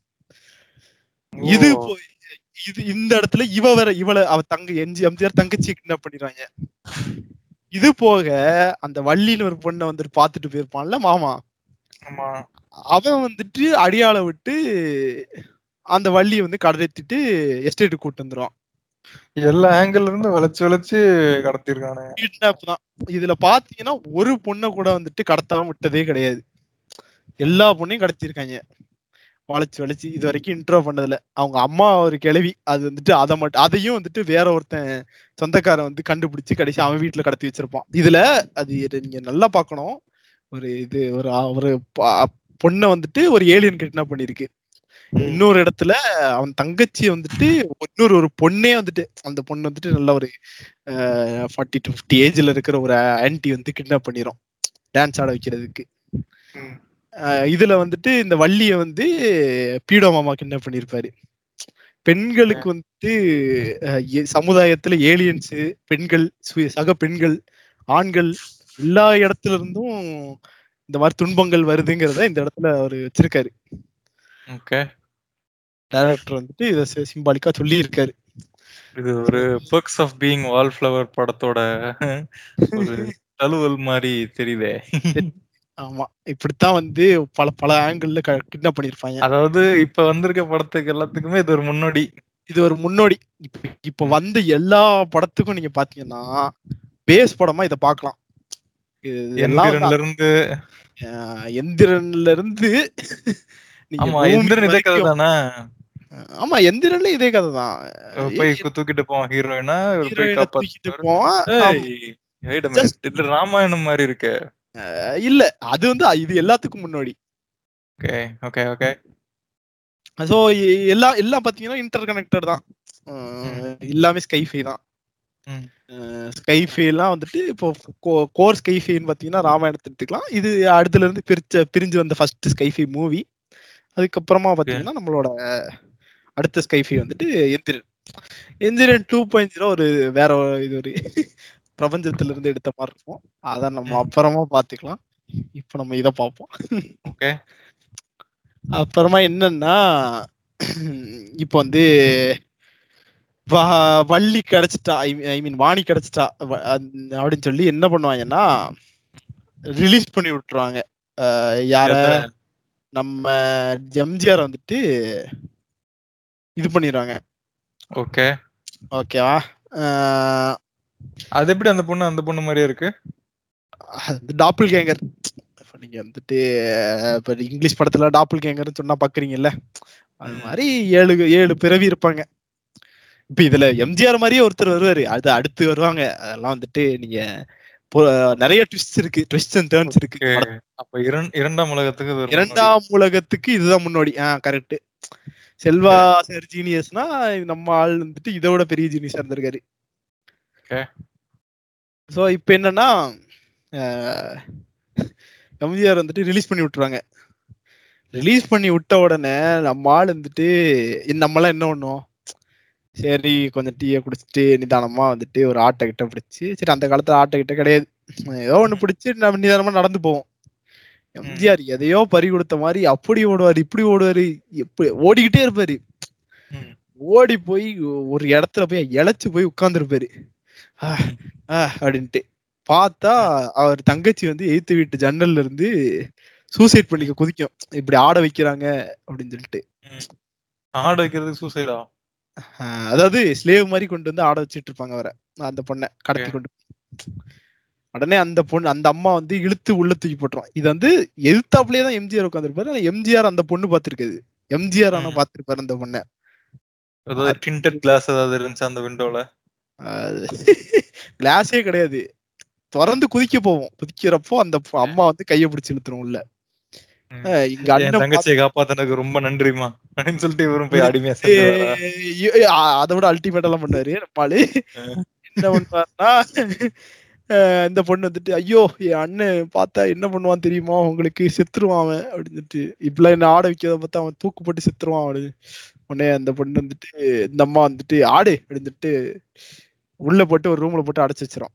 என்னன்னா அது வந்துட்டு அந்த பொண்ணு இருக்கிறதுலே கூமுட்டேன்ட்டு அந்த படத்துல ஈஸியா கண்டுபிடிச்சலாம். எம்ஜிஆர் வந்து ஜன்னல் லைட்டா தள்ளுவாரு ஜன்னல் திறந்துரும். ஜன்னல்ல கம்பியே கிடையாது. எகிரி குதிச்சு எப்பயோ ஓடி இருக்கலாம் அந்த பொண்ணு. இந்த பொண்ணு இல்ல நீங்க அந்த இடத்துல இருக்க சமூக கட்டமைப்பு நீங்க யோசிக்கணும். எகிரி குதிச்சு ஓடி எலிகிட்ட இருந்து தப்பிச்சு யானை கிட்ட மாட்டிக்கிட்டு.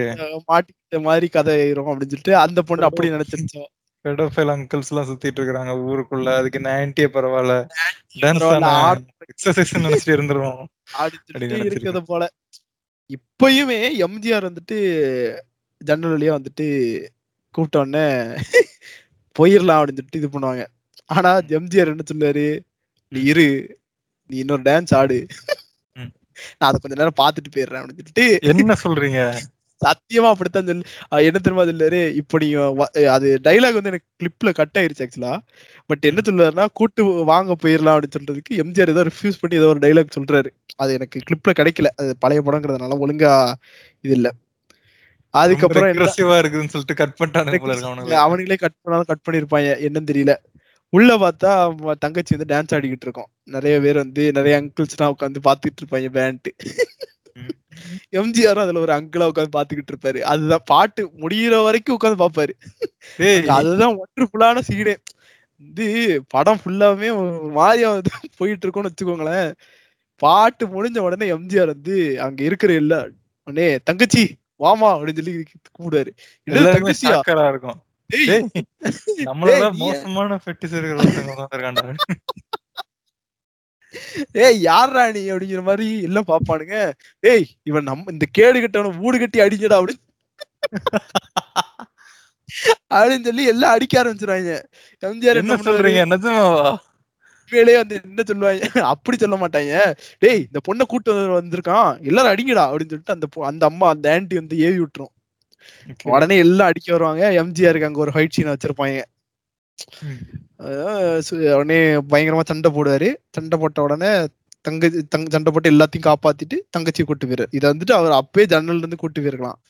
ஆனா எதிரிகளை அழிக்கணும் அப்படிங்கிற ஒரு இன்டென்ஷனோட ஒரு ஃபெட்டிஷோட இப்படி யாரெல்லாம் வந்து இப்படி பண்ணிட்டு அதுல வந்து என்னன்னா சண்டை போட்டு அடுத்த இன்ஸ்டன்ஸ் வந்து போலீஸ் எல்லாம் வந்துருவாங்க. ம். போலீஸ் எல்லாம் வந்து உடனே அந்த அம்மா வந்துட்டு மறுபடியும் எம்ஜிஆர் அரெஸ்ட் பண்ணிருக்கோம் ஆ, அப்படி நடந்துருந்துச்சுன்னா அங்க அந்த அதுக்குதான் அந்த அம்மா வந்து ஐடென்டி ஐடியா போடும். என்ன. சொல்லணும்னா வாங்க சார் இவன் தான் இவன் தான் எல்லாத்தையும் அடிச்சுட்டு இருக்கான் அப்படின்னு உடனே சார் நான் தான் சொன்னேன்ல இந்த இவங்க தான் வந்துட்டு டான்ஸ் பண்ணி வச்சு என் தங்கச்சியை கடத்துனது அப்படின்னு சொல்லி உடனே நல்ல வேலைப்பா நீ துப்பு கொடுத்த அப்படின்னு சொல்லிட்டு எல்லாரையும் அரெஸ்ட் பண்ணிட்டு போயிருவாங்க. கூண்டோட போலீஸ் பணக்காரங்க எல்லாம் எலைட்ஸ் கிடையாது பாக்குறவங்க எல்லாரும். எல்லாம் வந்து எலைட்ஸ் தான். எல்லாம் வந்து சொல்லுவாங்க. எல்லாம் வந்து இங்க இருக்கிறவங்க எல்லாம் பெரிய சமூகத்தை சேர்ந்தவங்க அப்படின்னு சொல்லிட்டு உடனே வந்து எல்லாம் எங்களுக்கு தெரியும். நடங்கடா ஸ்டேஷனுக்கு அப்படிங்கிற மாதிரி போலீஸ் வந்து கூட்டு போயிருவாங்க. அதாவது எம்ஜிஆர் வந்துட்டு அதாவது அந்த பீடோ மாமா வந்துட்டு எம் பீடியோ பீடோ மாமாவை எம்ஜிஆர் சொன்னப்போ அரெஸ்ட் பண்ணாத போலீஸ் வந்துட்டு இந்த எலைட்ஸ் மட்டும் சொன்னப்போ மட்டும் அரெஸ்ட் பண்ணிட்டு போயிரும். அது அவரு பெரிய எலைட்டுக்கெல்லாம் எலைட்டா இருப்பாரு. எலைட்டுக்கு எலைட்டு ஆனா இப்ப என்னன்னா இப்படிலாம் லைவ்ல நடந்துருந்துச்சுன்னா ஏன்டா நீயும் கூட சேர்ந்தாடா உட்காந்து பார்த்த? அப்படின்னு சொல்லிட்டு இவனையும் சேர்த்து தான் பிடிச்சிட்டு போயிருப்பாங்க. எல்லாம் சேர்த்து எல்லாம் பிடிச்சிட்டு போக மாட்டாங்க. அப்படியே நியூஸ மாத்தி இருப்பாங்க நியூஸ மாத்திருப்பாங்க. தங்கச்சியை ஆட வைத்து சம்பாதிக்கும் அண்ணன் வியந்து போன கிராமத்து மக்கள் அடித்து உதை கொடுத்தனர் அப்படின்னு சொல்லி போட்டு இவரை மறுபடியும் ரெண்டாவது ரவுண்டு ஜெயில வச்சிருப்பாங்க. ஆல்ரெடி கிட்னாப் கேஸ் இப்போ வந்துட்டு வேற கேஸ் எல்லாம் போட்டு இவர் வேற ஆமா. போட்டு இவர் வெளியே வர்றதுக்கு வாய்ப்பே கிடையாத மாதிரி போட்டிருப்பாங்க. கலையரசி படம் வந்துட்டு எடுத்திருக்க தேவை கிடையாது. பாதிலே முடிச்சிருக்கலாம். ஆமா எதுக்கு இந்த பிரச்சனை நடக்குதுங்க? ஏலியன் படத்துல எதுக்கு ஏலியன் படத்துல அதாவது ரெண்டு மணி நேரம் படத்துல ஒரு மணி நேரம் பூமியிலேயே எம்ஜிஆருக்கு வந்து இந்த மாதிரி பிரச்சனைகள் எல்லாம் கொடுத்துக்கிட்டே இருப்பாங்க. ஸ்மூத்தா லேண்ட் ஆகுற வரைக்கும் ஏலியன் வந்து ஒரு மணி நேரம் ஸ்மூத்தா லேண்ட் ஆகுற வரைக்கும் எம்ஜிஆர் இங்க பிரச்சனை மட்டும் தான் ஃபேஸ் பண்ணுவாரு ஊர்ல உள்ள எல்லா பிரச்சனையும் ஃபேஸ் பண்ணுவாரு. இப்போ வந்து இவன் இவரும் இவங்க இங்க இப்ப ரெண்டு பேரும் அதாவது இவங்க தங்கச்சியும் எம்ஜிஆரும் சேர்ந்து தெரு தெருவா அவங்க அம்மாவை தேடி அலைவாங்க. அவங்க அம்மாவை தேடி அலைஞ்சா ஒரு ரிலேட்டிவ் அங்கிள் தான் வந்து காப்பாத்தி அவங்க அம்மா வேற ஒரு வீட்டுல வச்சிருப்பாரு.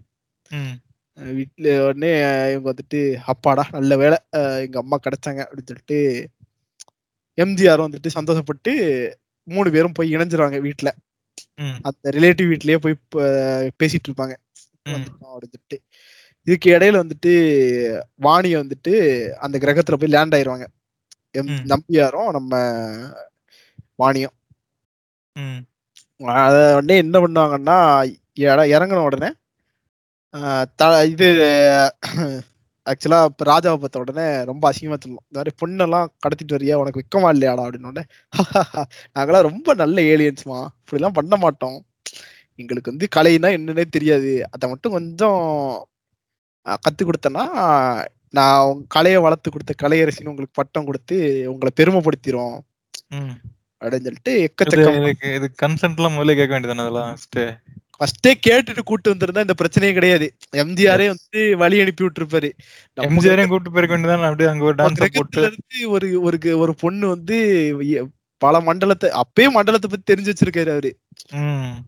அவர் முற்போக்கு சிந்தனையாளரா அனுப்பி வச்சிருப்பாரு. ஏன்னா இப்போ வந்துட்டு இப்போ தங்கச்சியே டான்ஸ் ஆட வச்சு அனுப்பி விடுறப்போ லவ்வர் அனுப்பி விடுறதுல என்ன பிரச்சனை இருக்கு அவருக்கு? ஓ இருங்க இருங்க. இல்ல. அஹ், அவர் அங்க போய் இது வந்து பின்னாடி நடக்கிறத முன்னாடி ஹிண்ட் குடுக்குறாங்க நம்மளுக்கு சிம்பாலிக்கா இங்க தங்கச்சி ஆடுது அங்க வந்து தங்கச்சி ஆட வைக்கிறாங்க அங்க வந்து அவன் ஆள் ஆட வைக்கிறாங்க. இங்க போனாலும் வந்துட்டு ஆட மட்டும்தான் வைப்பாங்க. அப்படியே டான்ஸ் ஃபிட்னஸ் பிடிச்சவனுங்களா? ஏன்டா என் வாழ்க்கையில இருந்து விளையாடுறீங்க? கிட்னாப் கிட்னாப் முடிஞ்சு டான்ஸ் வெட்டுச்சு ஒரே வந்துட்டு இந்த படம் ஃபுல்லா இப்படித்தான் இருக்கும். ஆனா வந்துட்டு இந்த பொண்ணை கேட்டோன்னே இந்த பொண்ணு ஒத்துக்கும். அதுதான் அங்க வந்துட்டு ஒரு பேத்தட்டிக்கான ஒரு சுச்சுவேஷன் ஓகே கலையை? ஒத்துக்கிறாங்க. ஓகே ஓகே நான் வந்து வளர்க்குறேன். அப்படின்ட்டு அப்படின்ட்டு உடனே ஆனா அது சொல்லும். ஒரு வேலிடான பாயிண்ட் சொல்லும். இங்க இருக்கிற பல கோடி மக்கள் இருப்பாங்க எல்லாத்துக்கும் நான் எப்படி சொல்லி கொடுக்க முடியும்? அப்படின்னோடனே இளவரசி வந்துட்டு எனக்கு மட்டும் நீங்க சொல்லி கொடுங்க. பிரைவேட் கிளாஸ் எடுங்க. நான் மிச்சம் எல்லாருக்கும் சொல்லி கொடுத்துக்கிறேன். அப்படின்னு சொல்லிட்டு அந்த பொண்ணு வந்துட்டு அப்படின்னு கண்ணடிக்கும். எதுக்கு?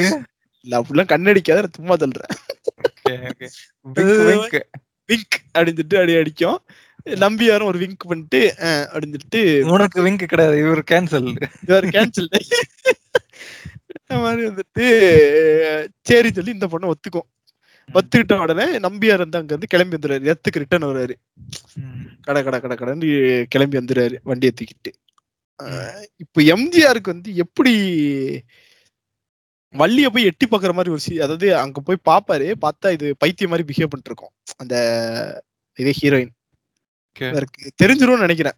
வந்து இந்த மாதிரி வள்ளி வந்துட்டு இது நம்ம நம்ம ஆள் கிடையாது அப்படிங்கிற மாதிரி அவருக்கு தெரிஞ்சிருமா இல்ல என்னன்னு தெரியல. இவர் எப்படியோ வந்துட்டு இந்த ஏலியன்ஸ் தான் இதுக்கெல்லாம் ரிலேட்டபிள்னு சொல்லிட்டு இது இது எந்த இடத்துலயுமே எனக்கு காட்டவே இல்லை இந்த படத்துல. படத்துல காட்டலையா? இல்ல இவங்க போட்ட கிளிப்பிங்ஸ்ல எதுவும் கட் பண்ணிட்டாங்களான்னு தெரியல. பட். ஏலியன்ஸ் தான் இது காரணம்னு சொல்லிட்டு இவர் எப்படி டீகோட் பண்றாருன்னே தெரியல. நேரா என்ன பண்ணுவாருன்னா அந்த காட்டை நோக்கி ஓடுவாரு.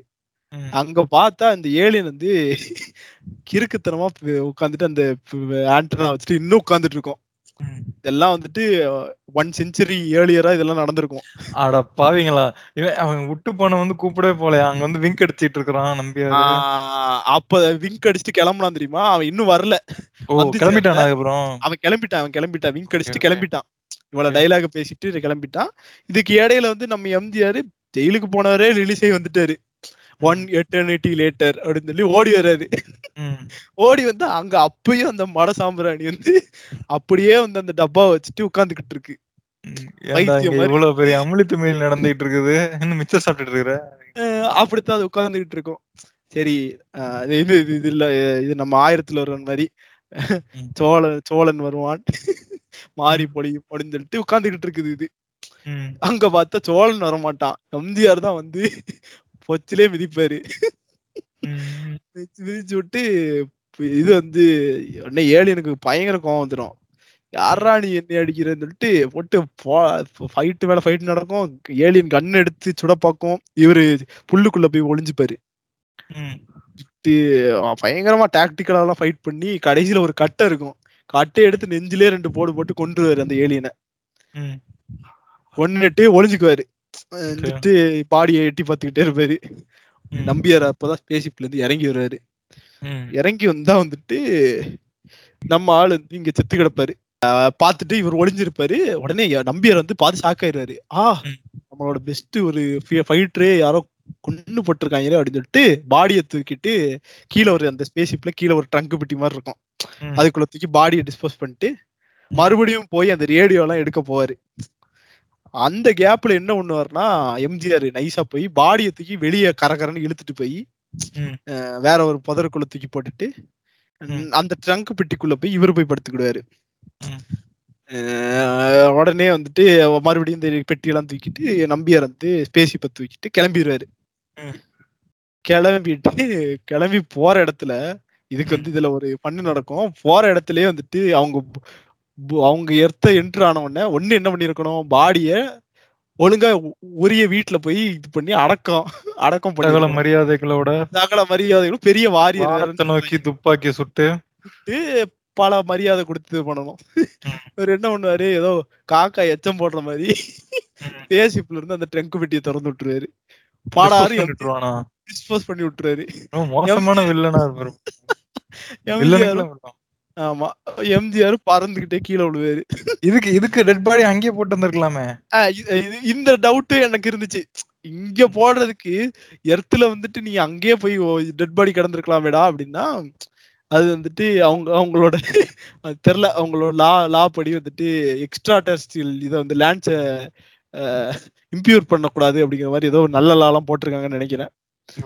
அதனால நம்ம நம்ம எர்த்தை வந்து இம்ப்யூர் இம்ப்யூர் பண்ணிக்கலாம் அப்படின்னு சொல்லிட்டு பாடியை போற வழியில டிஸ்போஸ் பண்ணிட்டு போயிருவாரு ஆனா அங்க இருந்தது பாடி கிடையாது எம்ஜிஆர் சரி இருங்க. டிஸ்போஸ் பண்றேன்னா அப்படியே திறந்து விட்டுருவாங்களா? வண்டி போயிட்டு இருக்கும் போதே. வண்டி நல்லா ஸ்பீடா போயிட்டு இருக்கும் போதே திறந்து விட்டுருவாங்க. இதுல- சித்திர மாட்டார் எம்ஜிஆர் அங்கேயும் ஒரு ட்விஸ்ட் இருக்கு. அந்த கிரகத்துல வந்து எர்த்தோட கிராவிட்டி ரொம்ப ரொம்ப ரொம்ப கம்மி. அப்படியே எம்ஜிஆர் பறந்து ஸ்லோவா வந்து விழுந்திருப்பாருன்னு நினைக்கிறேன். என்ன சொல்றீங்க? அதெல்லாம் எப்படி எடுத்தாங்க? அதெல்லாம் வந்துட்டு வேற லெவல்ல எடுத்திருப்பாங்க. அதெல்லாம் எங்க ஹிண்ட் கொடுத்திருப்பாங்கன்னா விழுந்ததெல்லாம் காட்ட மாட்டாங்க. ஒரு இடத்துல கல்லுல வந்துட்டு எம்ஜிஆர் வந்து போதையில தள்ளாடிட்டு வர்ற மாதிரி அதாவது அதை ரொம்ப ஸ்லோவா எடுத்திருப்பாங்க. எம்ஜிஆர் வந்துட்டு நல்லா ஸ்லோ மோஷன் கேமரா வந்து. அது அது நல்லா இருக்கும் எப்படின்னா நல்லா சரக்கு அடிச்ச மாதிரி நல்லா ஃபாஸ்டா நம்ம முடியும் அப்படி இப்படி ஓடி ஓடி குதிச்சுக்கிட்டு இருந்தோம்னு வச்சுக்கோங்களேன்.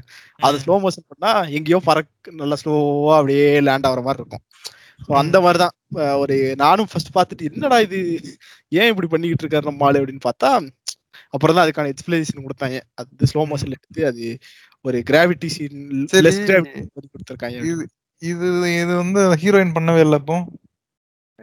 ஹீரோயின் வந்துட்டு இது வந்துட்டு இது ஆ இது ஒரு நல்ல கேள்வி. ஆனா வந்து இது இது வந்து அவங்க மண்டலம் கிடையாது. ஏலியன் மண்டலம் கிடையாது. இது அப்புறமா சொல்லுவாங்க. ஏலியன் மண்டலத்துல வந்துட்டு வான் மண்டலம்னு ஒன்று இருக்கும். அந்த வான் மண்டலத்துல தான் இவரை டிஸ்போஸ் பண்ணுது. ஓ. இந்த வான் மண்டலத்துல தான் வந்துட்டு புவியை விட ரொம்ப இது கிராவிட்டி கம்மியா இருக்கும். ஓ ஸ்பேஸ் ஸ்டேஷன் மாதிரியா? ஸ்டேஷன் மாதிரி இது இது. இதுல கொண்டு போய் விட்டுருப்பாங்க. கீழே தூக்கி போட்டிருப்பாங்க. இவர் அங்கங்க ஜம்ப் பண்ணி ஜம்ப் பண்ணி ஸ்லோ மோஷன்ல வந்துட்டு இருப்பாரு. ம். இப்பதான் இன்னொரு எம்ஜிஆரோட இன்ட்ரோ இன்னொரு எம்ஜிஆரா? ஆமா. இந்த படத்துல டபுள் ஆக்ட் எம்ஜிஆர். இதுக்கு இரண்டாம் உலகமே தானா அந்த உலகத்துல வந்துட்டு அதே எம்ஜிஆர். கரெக்ட் எம்ஜிஆர் இது வந்து இரண்டாம் உலகமே தான். அந்த காலத்திலேயே டபுள் ஆக்டிங் வச்சு ரெண்டு பேரும் ஒரே ஃப்ரேம்ல நிக்க வச்சு அதுல ஒரு பியூட்டி என்னன்னா அவரு ஃப்ரேம் வந்து ஸ்பீடா ஓடிக்கிட்டு இருக்கும். நம்மளோட ஃப்ரேம் வந்து ஸ்லோவா ஓடிக்கிட்டு இருக்கும். இந்த மாதிரி பல கிராவிட்டிக்காக ஆமா. பல டெக்னாலஜிஸ் வந்து இந்த படத்துல நல்லா பண்ணியிருந்தாங்க. அந்த காலத்துக்கு இது வந்து ரொம்ப அதிகம் இந்த டெக்னாலஜிஸ் இது பண்ணா அந்த எம்ஜிஆர் வந்துட்டு கோமாளி வேஷத்துல இருப்பாரு. கோமாளி வேஷத்துல இருப்பாரு. இவரை பார்த்து சிரிப்பாரு. "ஹஹஹா, என்னடா இப்படி பண்ணிக்கிட்டு இருக்க? ஓ நீ வந்துட்டு உன்கிட்ட காலனிகள் இல்லையா? அப்படின்னு கேட்பாரு இந்த காலையில அது ஒரு கிராவிட்டி ஷூ.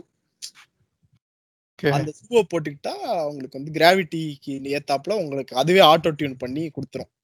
ஓ நைஸ். ஆமா. இதுல வந்துட்டு ஒரு இது என்னன்னா இது என்னன்னா அந்த அந்த கிராவிட்டி ஷூஸ கீழே தூக்கி போட்டுறாரு. நம்ம எம்ஜிஆர் ஆல்ரெடி அந்த இடத்துல வந்து நல்ல ஒரு பிளாக் ஷூ போட்டு நல்லா பாலிஷ் போட்டு நல்ல ஷூவா போட்டு வச்சிருப்பாரு. அதை கழட்டிட்டு கிராவிட்டி ஷூவை போட்டோம்னா நார்மல் ஆயிடுவாரு. விவசாயிக்கு அந்த ஷூ விவசாயி அவர் வந்து படிச்ச விவசாயி. அதனால ஷூ போட்டு வெளில இது பண்ணிட்டு போறா அதனால அவர் வந்து ஒருவன் வந்து அதாவது இதுல சொல்லுவான்ல பத்து லக்கணங்களும் உச்ச உச்சம் பெற்ற ஒருவன் ஒருவன். ஷூ போட்டும் விவசாயம் பண்ணலாம் வெறுங்காலிலும் விவசாயம் பண்ணலாம். கண்டுக்காதீங்க. அப்படிங்கிற மாதிரி அவர் ஷூவை போட்டிருப்பாரு. ஆள் வந்து கிராவிட்டி ஷூ போட்ட உடனே நல்ல இவர் வந்துட்டு நார்மலா இதாயிருவாரு. அஹ் டக்கு டக்குன்னு சொல்லிட்டு இவர் நார்மல் ஸ்பீடுக்கு வந்துருவாரு. ரொம்ப நன்றிப்பா அப்படிம்பாரு. இது என்னன்னா இவருக்கு இதுல என்ன ஒரு இப்ப இது இருக்குன்னா இப்ப கேட்பாரு எங்கப்பா எல்லாம் கிளம்பி எங்கேயும் போற மாதிரி இருக்கு அப்படிம்பாரு. அதுக்கு முன்னாடி வந்துட்டு என்னன்னா வாணி வந்துட்டு பிரின்சஸ் ஒர்க்கு வந்து எல்லா இதுவும் இது பண்ணி கொடுத்துருவா.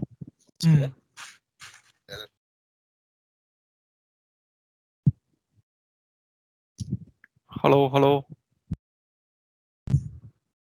மைக் டெஸ்டிங் ஆஹ் இருக்கும் ப்ரோ இருக்கும் ப்ரோ. அது இங்க வீட்ல இருந்து வந்து ஏதாவது கேட்டுட்டே இருக்காங்க அதனால அதுக்கப்புறம் என்ன ஆகும்னா அங்க இதுக்கு இடையில வந்து பிரின்சஸ் அதாவது அந்த உலகத்தோட இளவரசி வந்து. அதுக்குள்ள வந்து டான்ஸ் கத்துப்பா. டான்ஸ் கத்துப்பா அப்போ வாணி என்ன சொல்லுவான்னா நம்ம ஆள் தான் வந்துட்டு டான்ஸ் கத்துக்கிட்டாலே ம். ஆ என்னை வந்து இடத்துல கொண்டு போய் விட்டுருங்க. அப்படின்னு உடனே. இது நம்பியார் சொல்லுவாரு நம்பியாரும் அரசரும் என்ன சொல்லுவாங்க. வானுலகத்துல இருந்து உனக்கு ஒரு ஒரு காம்படிஷனா ஒருத்தன் வரான் அவன் கூட நீ டான்ஸ் ஆட்டு போ இது அவ அக்ரிமெண்ட்லயே கிடையாது என்னன்னா சொல்லிட்டு இருக்கிறானா சொல்லி சொல்லி கொடுக்கறது மட்டும்தான் இவளோட அக்ரிமெண்ட் உனக்கு வேணும்னா நீ உன் பொண்ணை வச்சு இந்த காம்படிஷன் போட்டிருக்கலாம். ஆனா இவன் என்ன பண்ணுவான்னா அந்த அந்த கலைஞன் கூட நீ ஆடி உன்னோட திறமையை நீ ப்ரூவ் பண்ணணும் அப்படிங்கிற சொல்லுவாங்க சம்மந்தமே இல்லாம இருக்கும் பட் இருந்தாலும் வந்துட்டு பண்ணி தான் ஆகணும் அப்படிங்கிற மாதிரி கம்பல் பண்ணுவாங்க. இவளும் சரி இதையாவது முடிச்சு விட்டா என்னை விட்டுருவீங்கல்லடா அப்படின்னு சொல்லிட்டு இவளும் கன்சிடர் பண்ணுவான் அந்த ரெக்வஸ்ட.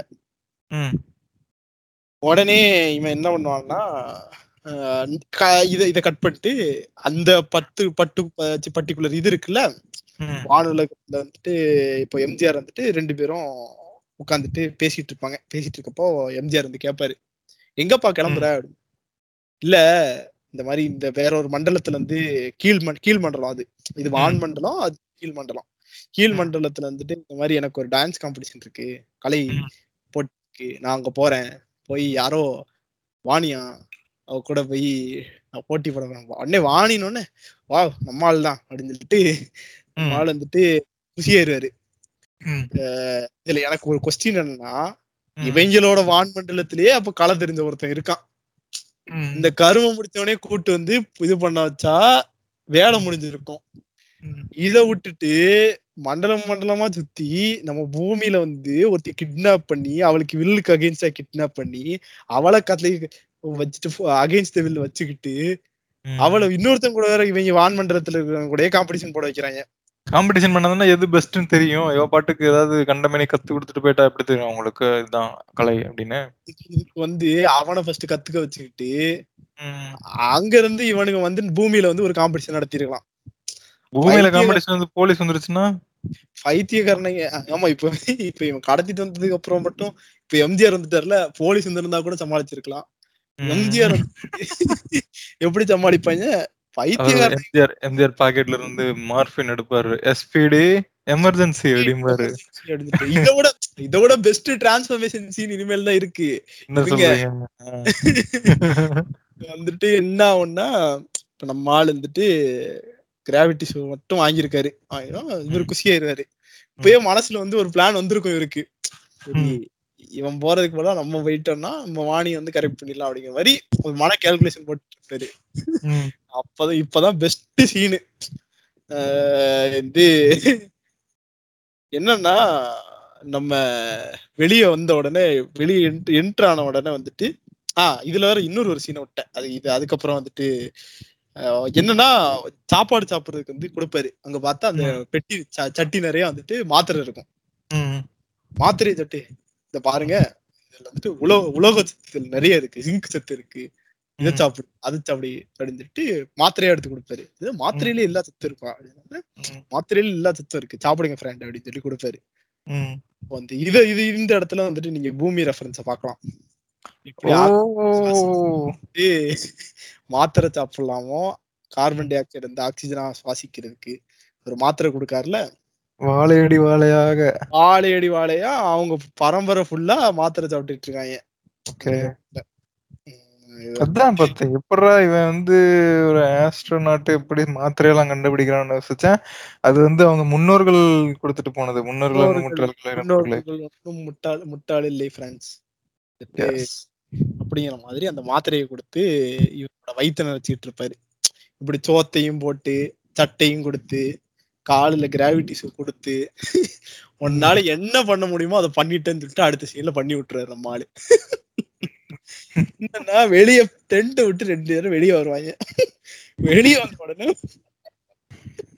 ஒரு வானத்துல இருந்து ஒரு எரிகள் வரும். ரெண்டு எம்ஜிஆர் வெளியே வந்துட்டு இருக்கப்போ இந்த கோமாளி எம்ஜிஆர் இவர் தான் ஆக்சுவலா ஸ்பேஸ்ல உள்ளவர்.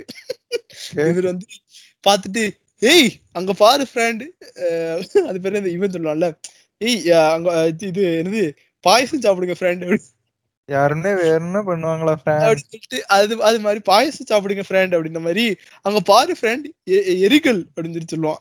உடனே இவன் என்ன பண்ணுவான்? நம்ம ஒரிஜினல் எம்ஜிஆர் வந்து ஆஹா இது நம்மள மேல பட்டுச்சுன்னா நம்ம செத்து போயிருவோமேன்னு சொல்லிட்டு குடுகுடுன்னு ஓடி போய் ஒளிஞ்சு போயிரு. நண்பனை காப்பாத்தல? நல்லவன்னா என்ன பண்ணணும்? இவ்வளவு சோறு போட்டானே.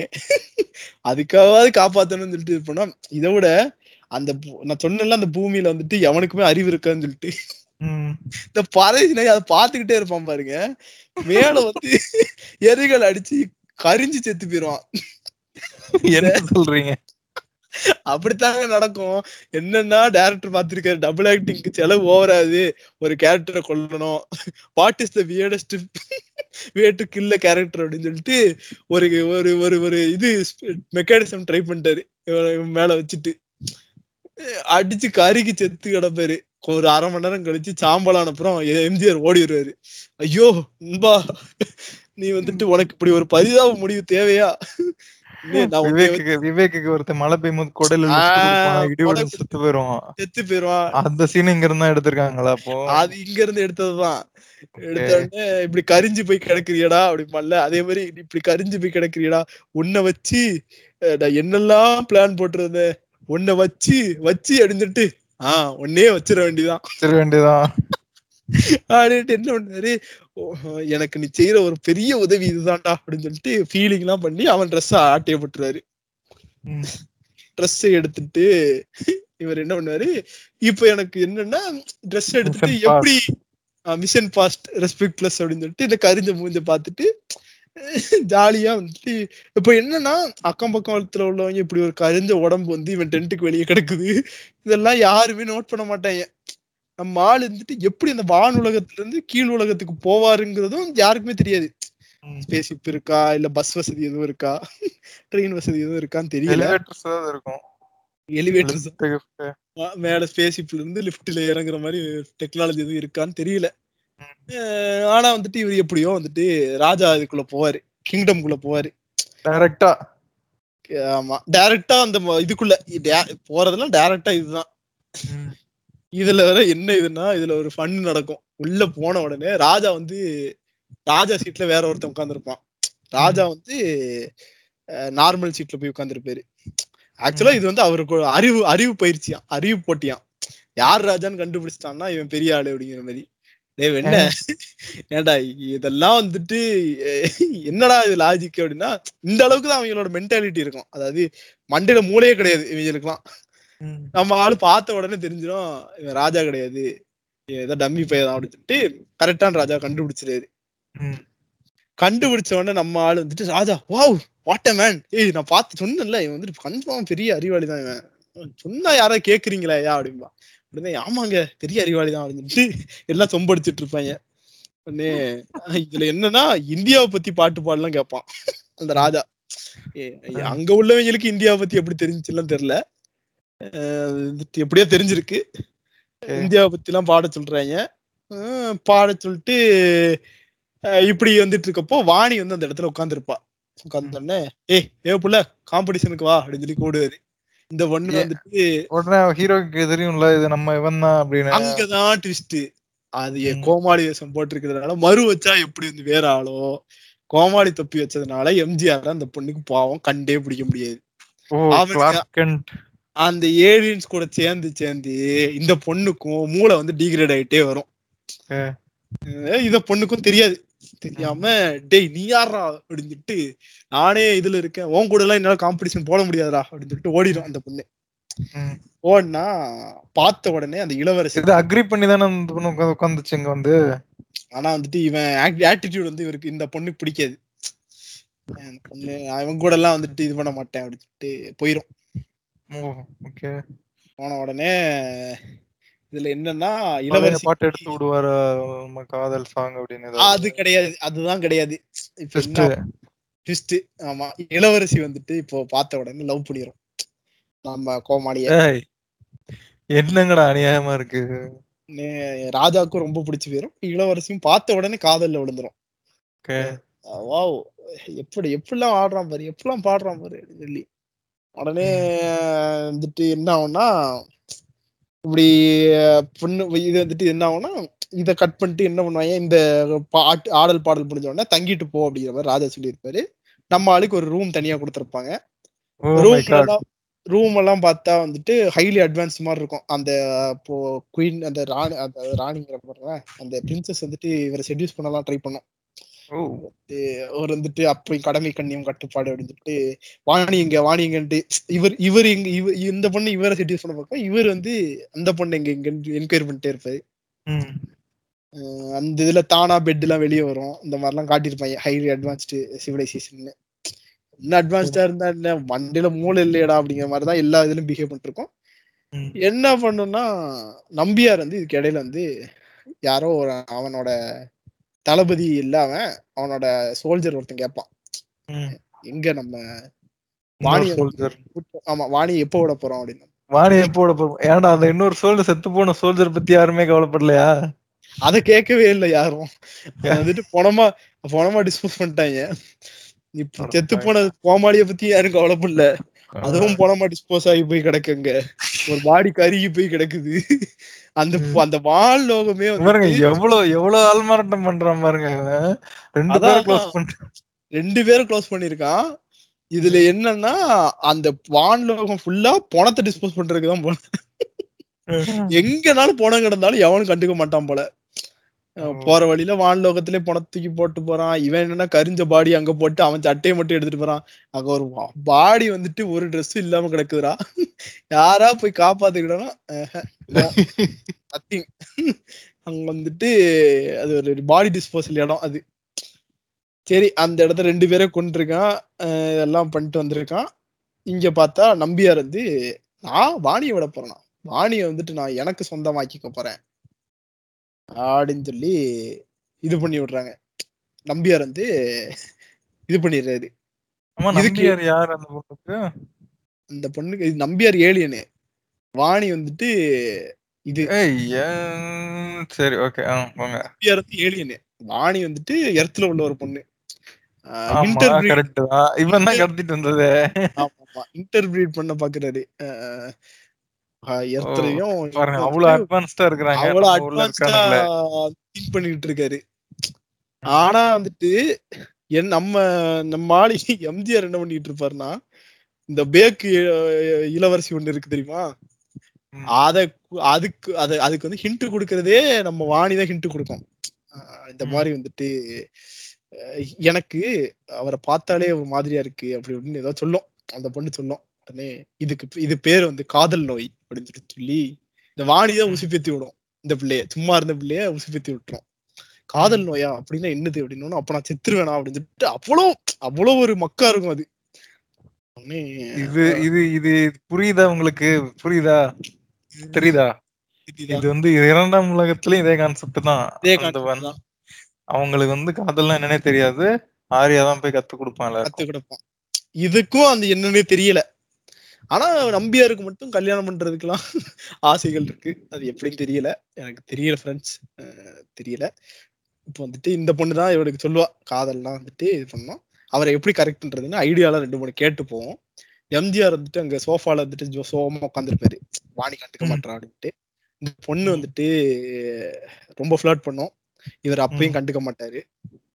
ஆஹ் அப்போ வாணி சொன்னது எதுவுமே உண்மை இல்லையா? அப்படின்னு வாணியா வாணி என்ன சொன்னா? வாணி என்ன சொன்னா? அப்படின்னு கேட்பாரு உனக்கும் அப்போ லவ் பண்ண தெரியாதா? வா உன்னை வாணிட்ட கூட்டு போய் லவ் கத்து கொடுக்க அப்படின்னு இந்த மக்கு வந்துட்டு மறுபடியும் கூட்டு போய் வாணிட்ட போய் விட்டுரும். இவரு போய் வாணிகிட்ட போய் கையெல்லாம் தொட்டுக்கிட்டு இருப்பாரு. ஏய் வாணி வந்துட்டு ஸ்ட்ரிக்டா டேய் யாரா நீ பொறிக்க போயில அப்படின்னு வெளியே போயிரும். வெளியே போகும்போது இங்க இருந்து இந்த பொண்ணை கட்டி பிடிச்சிட்டு ஒரு பாட்டு பாடுவாரு. என்னன்னா அவங்களோட ஃபேமிலி சாங் போல. அது வருது அது? இப்பதான் வந்துட்டு இத வந்து ஃபர்ஸ்ட் டைமே பாடி இருந்தா அப்பயே தெரிஞ்சிருக்கும். இத விட்டுட்டு கதையை ஓட்டணுங்கிறதுக்காக இந்த பொண்ணு வாழ்க்கையும் கெடுத்து எவ்வளவு நேரம் இழுத்து சம்பந்தமே இல்லாம இந்த கதையை இழுத்து.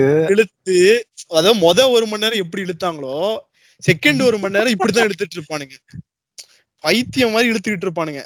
ஏன்டா நிறைய- கதை இருக்குங்கிற மாதிரி சொல்றதுக்காக இஷ்டத்துக்கு. இழுத்துக்கிட்டு இருக்கிறாங்க இஷ்டத்துக்கு உன்கிட்ட உன்னால முடியுங்கிறதுக்காக இப்படிலாம் பண்ணாதடா அப்படிங்கிற மாதிரி இருக்கும். வேணும்னே இப்படி பண்ணுவாங்க. உம் இப்படித்தான் பாடிட்டு இருப்பான். பாடிக்கிட்டு உடனே எவ்வளவுக்கும் தெரிஞ்சிடும். வாவ் அத்தனைக்கும் அந்த தொப்பியெல்லாம் இவன் கலத்தி வச்சுட்டு தான் வந்திருப்பான். அசால்ட்டா கண்டுபிடிச்சிருக்கலாம் இவன் தான்ட்டு மறு கூட இப்ப இருக்காது. சரி சரி பாட்டுக்கு மேல போங்க அடுத்து. பாட்ட உடனே பார்த்த உடனே இவளுக்கு இதாயிரும். அடிக்கடி வாணி ரூம்குள்ள போயிட்டு போயிட்டு வருவாரு. நம்பியார் வந்து பாத்துக்கிட்டே இருப்பாரு. பாத்துட்டு "ஓ, அங்க போய் உட்காரு அப்படிம்பாரு. எம்ஜிஆர் போய் உட்காருவாரு. கரண்ட் வச்சு விட்டுருவாரு. உடனே டேய் என்னடா உட்கார இடத்துல சாக்கு வச்சுட்ட? It's a prank, bro. உடனே அப்படி உடனே இந்த மாதிரி இன்ஸ்டன்டா பனிஷ் பண்ற அளவுக்கு டிவைசஸ் எல்லாம் எங்கிட்ட இருக்கு. அடுத்த டைம் உள்ள போயிட்டு வர்றத பார்த்தேன். அவனை அவ்வளவுதான் நீ தொலைச்சு போடு அப்படின்னு சரி சரி இனிமேல் போல அப்படின்னு சொல்லிட்டு அடுத்த டைம் உள்ள இருந்தா வருவாரு. என்ன வெறுப்பேற்றுறதுக்குன்னு இருக்கிறீங்களா என்ன கெடுக்கிறதே நீங்க தான்டா என்னடா உன்னை சொன்ன அப்படின்னு சொல்லிட்டு ஒரு கத்தி சண்டை இந்த இடத்துல வச்சிருப்பாங்க. இவரு ஃபர்ஸ்ட் அங்கேயுமா?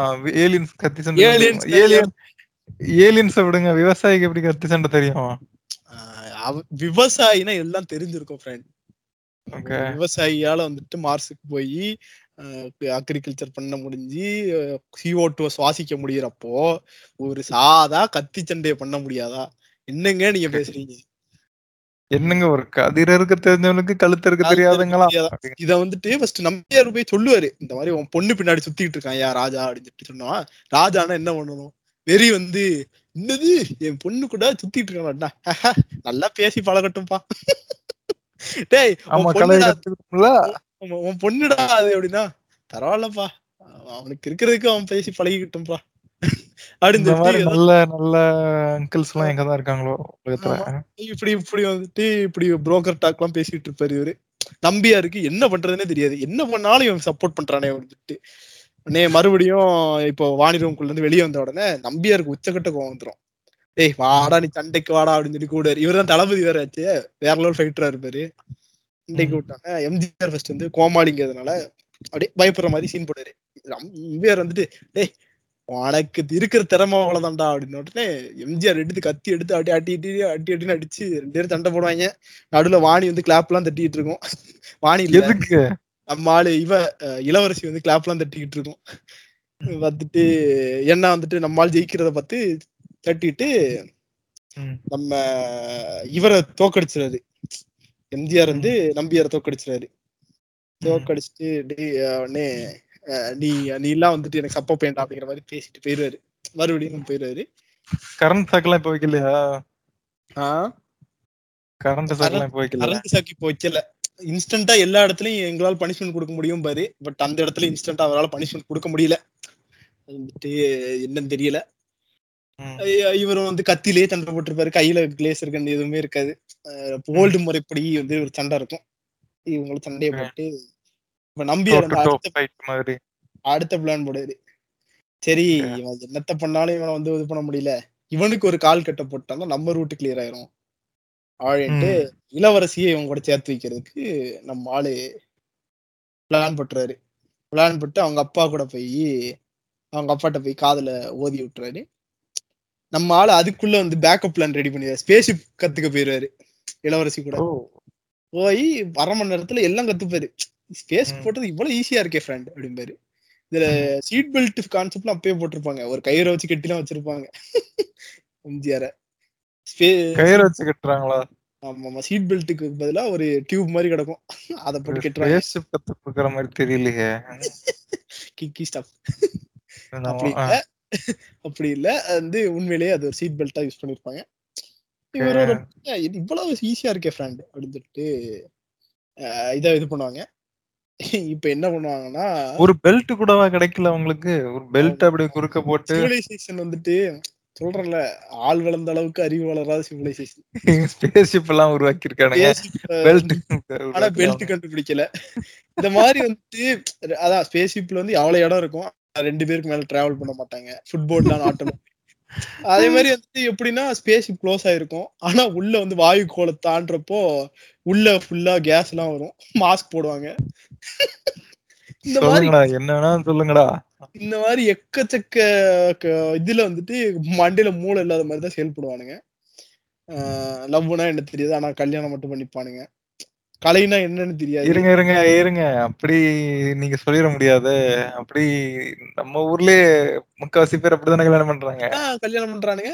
அது அது வந்து ஒருவேளை டெக் அட்வான்ஸ் ஆக ஆக அந்த மைண்ட் வந்து அந்த மாதிரி ஆயிருங்கிற காட்டுறது வந்து இவனு நம்ம ஊர்ல அட்வான்ஸ் ஆயிட்டானுங்கிறீங்களா இல்ல டெக்னாலஜி அட்வான்ஸ் ஆக ஆக மண்டையில மூளை இருக்காது அப்படிங்கறது வந்துட்டு அந்த காலத்துல அப்பயே ப்ரெடிக்ட் பண்ணிருக்காங்க. நான் நான் நினைக்கிறேன். ஓ இருக்கலாம். இது வந்துட்டு ஃபியூச்சர்ல நம்ம கூட இவ்வளவு பேக்கா சுத்தலாம். யாருக்கு இந்த மாதிரி எல்லாம் ஃபியூச்சர்ல நடக்கிறதுக்கு வாய்ப்பு இருக்கு ஃப்ரெண்ட்ஸ் ஓகே ஓகே கண்டினியூ அப்படின்னு சொல்லிட்டு இப்போ ஸ்பேஸ் ஸ்பேஸ்ஷிப் கத்துக்கிட்ட உடனே எம்ஜிஆர் மறுபடியும் வாணி ரூம்குள்ள என்ட்ராயிராரு இவருக்கு வேலையே என்னன்னா அவர் ரூம்ல இருக்க மாட்டாரு. வாணி ரூம்ல தான் இருப்பாரு எப்பயுமே. போய் வந்துட்டு நம்ம மேல போலாம் கீழே போலாம்னு சொல்லி ஸ்பேஸ்ஷிப்ல மேல போலாம் கீழே போலான்ட்டு பேசிக்கிட்டு இருப்பாரு. இடையில வந்துட்டு இத நம்ம இவங்க வந்து கேட்டுறாங்க. யாரு இளவரசி கேட்டுறாங்க.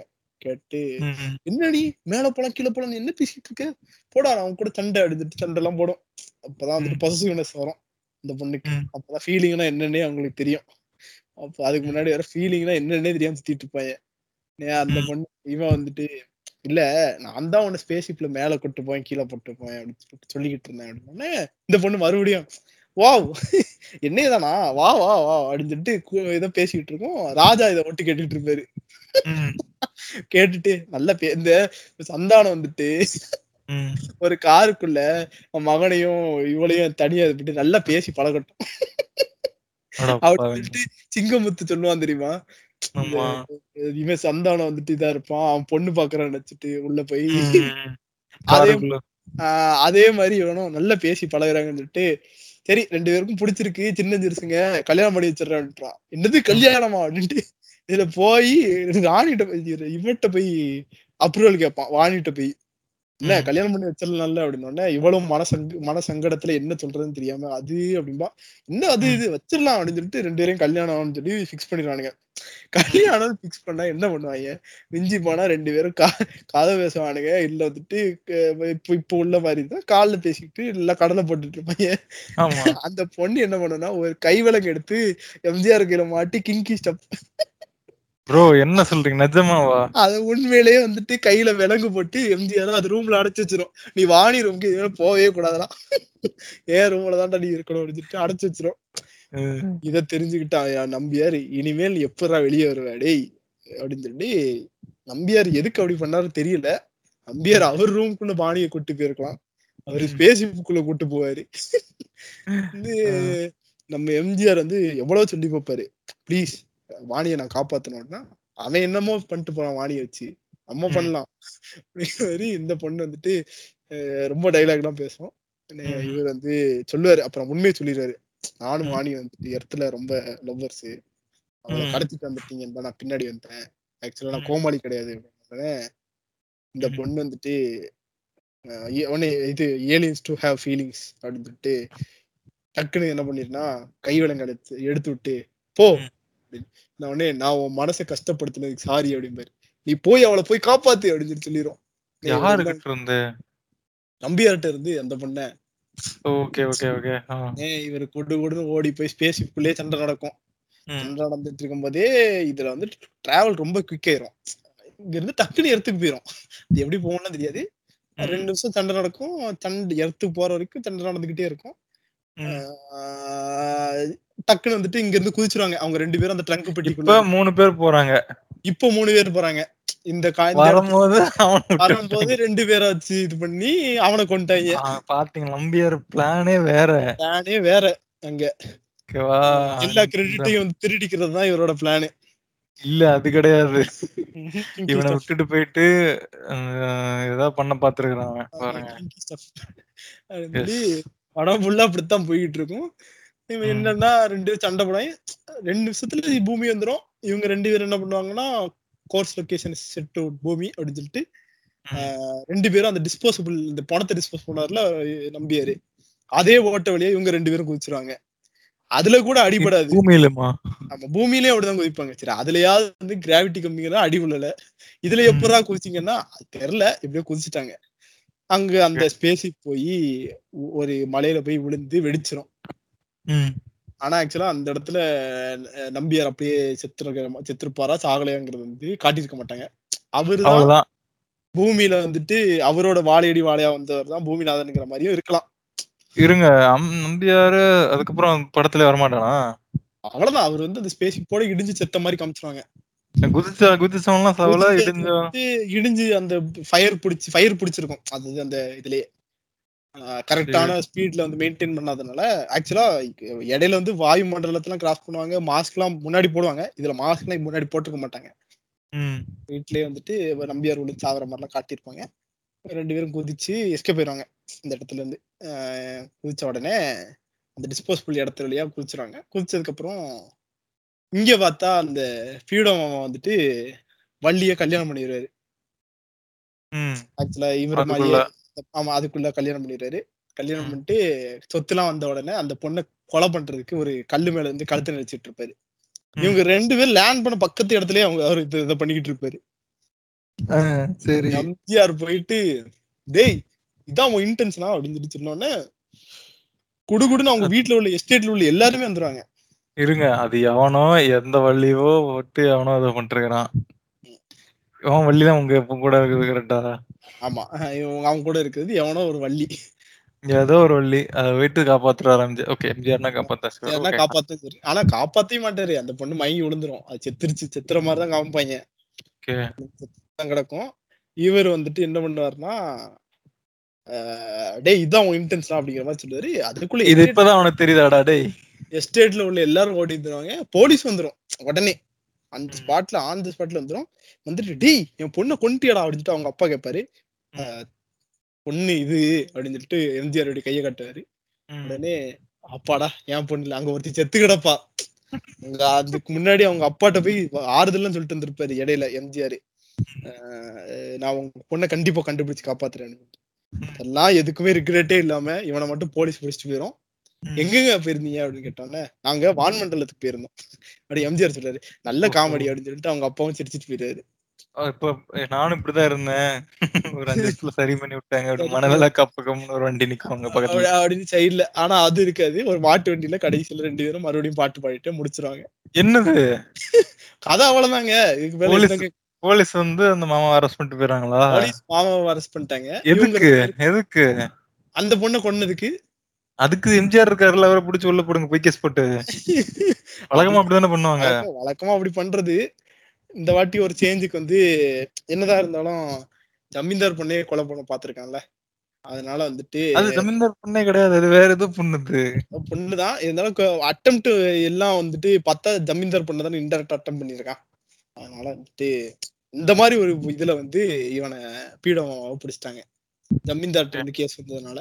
பட் அவங்க அப்பா என்ன ஆனாருன்னு காட்டியிருக்க மாட்டாங்க. அவரு வழக்கம் போல வந்துட்டு இங்க உட்காந்து ஏதாவது ஒரு இடத்துல அழுதுகிட்டு இருப்பாரு. படம் ஃபுல்லாமே ஒரு மாதிரி சாடிஸ்டிக்கா எடுத்து வச்சிருப்பாங்க.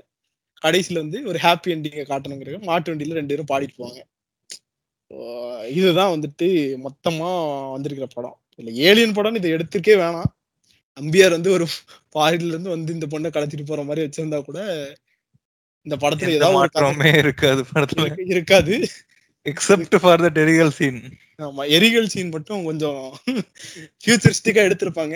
அதோ பாரு காக்கா அதோ பாரு காக்கா, அடே, அது காக்கா. ஓடுறா மொக்கா மொக்கா. அப்படின்னு சொல்லி இவர் ஓடிடுறாரு. அவன் வந்துட்டு பரிதாபம் செத்துறான் இதுல பரிதாபமா செத்த ஜீவன்கள்லாம் நிறைய இருக்கும் இந்த படத்துல. அந்த ஏலியன் எதுக்கு உயிரை விட்டுச்சுன்னு அதுக்கும் கடைசி வரைக்கும் தெரியாது. இந்த இவரு கோமாடி வந்து எதுக்கு செத்தாருன்னு தெரியாது. இந்த வள்ளி வந்து பைத்தியம் மாதிரி சுத்திக்கிட்டு இருக்கும். இந்த பைத்தியத்தை பிடிச்சு கொண்டுருவாங்க நம்பியார் வந்துட்டு பாவம். விட்டிருந்தா அவரே கல்யாணம் பண்ணி பெரிய ஃபியூச்சரிஸ்டிக் பிளான்ஸ் வச்சிருப்பாரு. அவரை. பிடிச்சு கொண்டுருவாங்க. இதுல இந்த பொண்ணு ஹார்ட் பிரேக் ஆனா கதை ஒரு ஃபார் ஓல்டு பிலிம் இல்ல? இவ்வளவு பெரிய கதை இந்த மாதிரி கதை கண்டென்ட்ஸ் வந்து அந்த கதைக்கு படத்துக்குள்ள சிம்பிளா இருக்குமே முத்- மித்த கதை எல்லாமே. பண்ணையார் இருப்பாரு. ஆமா ஒரு போய் ஏதாவது பண்ணுவாரு. ஒரு கடன் போடுவாரு. கடன் வாங்கியிருப்பாங்க. கடன் திருப்பி கேட்க வந்தவங்க எல்லாம் அடிச்சு விரட்டுவாரு. மக்களுக்காக எதிர்த்து சண்டை போடுவாங்க. அவன் தான்டா கடன் கொடுக்கல அப்படின்னா அதெல்லாம் கிடையாது. ஏழைகளை வந்துட்டு அவன் வதைக்கிறான் அப்படின்னு சொல்லி போய் சண்டை போடுவாரு. இந்த மாதிரி சிம்பிளா எடுத்துக்கிட்டு இருந்த டைம்ல இப்படி டீப்பா இல்ல யோசிச்சதெல்லாம் வந்துட்டு ரொம்ப ஃபியூச்சரிஸ்டிக்கா யோசிச்சிருக்காங்க. அந்த டைம்ல வந்துட்டு இந்தியன் பிலிம்ஸ்லயே பாத்தீங்கன்னா ஒன்னு ரெண்டு பிலிம்ஸ் தான் அந்த டைம்ல வந்து வந்திருக்கு. அதுவும் ஏலியன் படம் வந்துட்டு வந்த மாதிரி எனக்கு தெரியல டேட்டா பார்த்தா இது மட்டும் தானே? இந்தியன் பிலிம்ல இதுதான் ஃபர்ஸ்ட் ஏலியன் பிலிமா இருக்கும். எனக்கு தெரிஞ்சு தமிழ்ல தான் அதுவும் ரிலீஸ் ஆயிருக்கு. அதுவும் நம்ம விஜயா நடிச்சிருக்காரு. அதுவும் இல்லாம அந்த டேரக்டர்ஸோட மிச்ச படத்தையும் பார்த்தா நல்லா டிஃப்ரெண்டான கதைகள்லாம் எடுத்திருக்கிற மாதிரி பார்த்தேன். ஓகே. ட்ரை வந்து ரொம்ப நல்ல ட்ரை ஆடியன்ஸ்க்கு ரெக்கமெண்ட் பண்ணிருங்க. நீங்க பார்க்கணும்னா யூடியூப்ல இது இருக்கு இந்த படம் கலையரசின்னு சொல்லிட்டு. பார்க்கணும் பார்க்கலாம். பிரிண்ட் கொஞ்சம் முக்கியம் இருக்கும். அதுக்கப்புறம் அங்கங்க கிளிப் ஆயிருக்கும். இது சன் நெக்ஸ்ட்லயும் இருக்குன்னு நினைக்கிறேன்? அது கூகுள் பண்ணி பார்த்தப்ப அதோட லோகோட சேர்ந்து இருந்துச்சு இருக்கும். அதுல இருக்கிறதுக்கு வாய்ப்பு நிறைய இருக்கு. ஸோ பாக்குறதா இருந்தா நீங்க பார்க்கலாம் பட் அகைன் நிறைய ட்விஸ்ட் அண்ட் டர்ன்ஸ் வைக்கிறேன்னு சொல்லிட்டு நிறைய இடத்துல வந்துட்டு ரொம்ப கொச கொச கொச கொசன்னு சொல்லிட்டு கதை எடுத்திருப்பாங்க. இப்போ உள்ளவங்களுக்கு வந்து இது பிடிக்குமான்னு கேட்டா கன்ஃபார்மா பிடிக்காதுன்னு தான் நான் சொல்லுவேன். கதை கேட்கும் போது எனக்கு கொரோனா அறிகுறிகள்லாம் தெரியுது. அறிகுறிகள்லாம் தெரியும். இப்ப லைட்டா எனக்கே வந்துட்டு கதையை சொல்லிட்டு இவ்வளவு நேரம் முக்க போட்டிருக்கோமே அப்படிங்கிற மாதிரி எனக்கு ஃபீல் ஆகுது. கேட்கும் போது படத்தை கிடத்த பார்த்து ஏதாவது உங்களுக்கு ஆச்சுன்னா அதுக்கு நாங்க நாங்க கிடையாது. ஓகே நண்பர்களே. பாய் பாய் பை பாய் தொடர்ந்து எங்களுக்கு ஆதரவு கொடுங்க. Spotify anchor FM Google podcast Google பாட்காஸ்ட்ல இன்னும் அப்ரூவல் ப்ராசஸ் போயிட்டு இருக்கு அது நீங்க யூடியூப்ல கூட கேட்கலாம். நம்ம பாட்காஸ்ட்டை புரிகிறது சப்ஸ்கிரைப் பண்ணுங்க ஃபாலோ பண்ணுங்க லைக் பண்ணுங்க. ஏதாவது கமெண்ட்ஸ் இருந்துச்சுன்னா நாங்கள் ஏதாவது புதுசாக இதை பற்றி அது பேசணும்னு தோணுச்சுன்னா நீங்கள் யூடியூப்ஸில் வந்து நீங்கள் எங்களுக்கு கமெண்ட்ஸில் தெரிவிக்கலாம். Okay thank you so much bye bye bye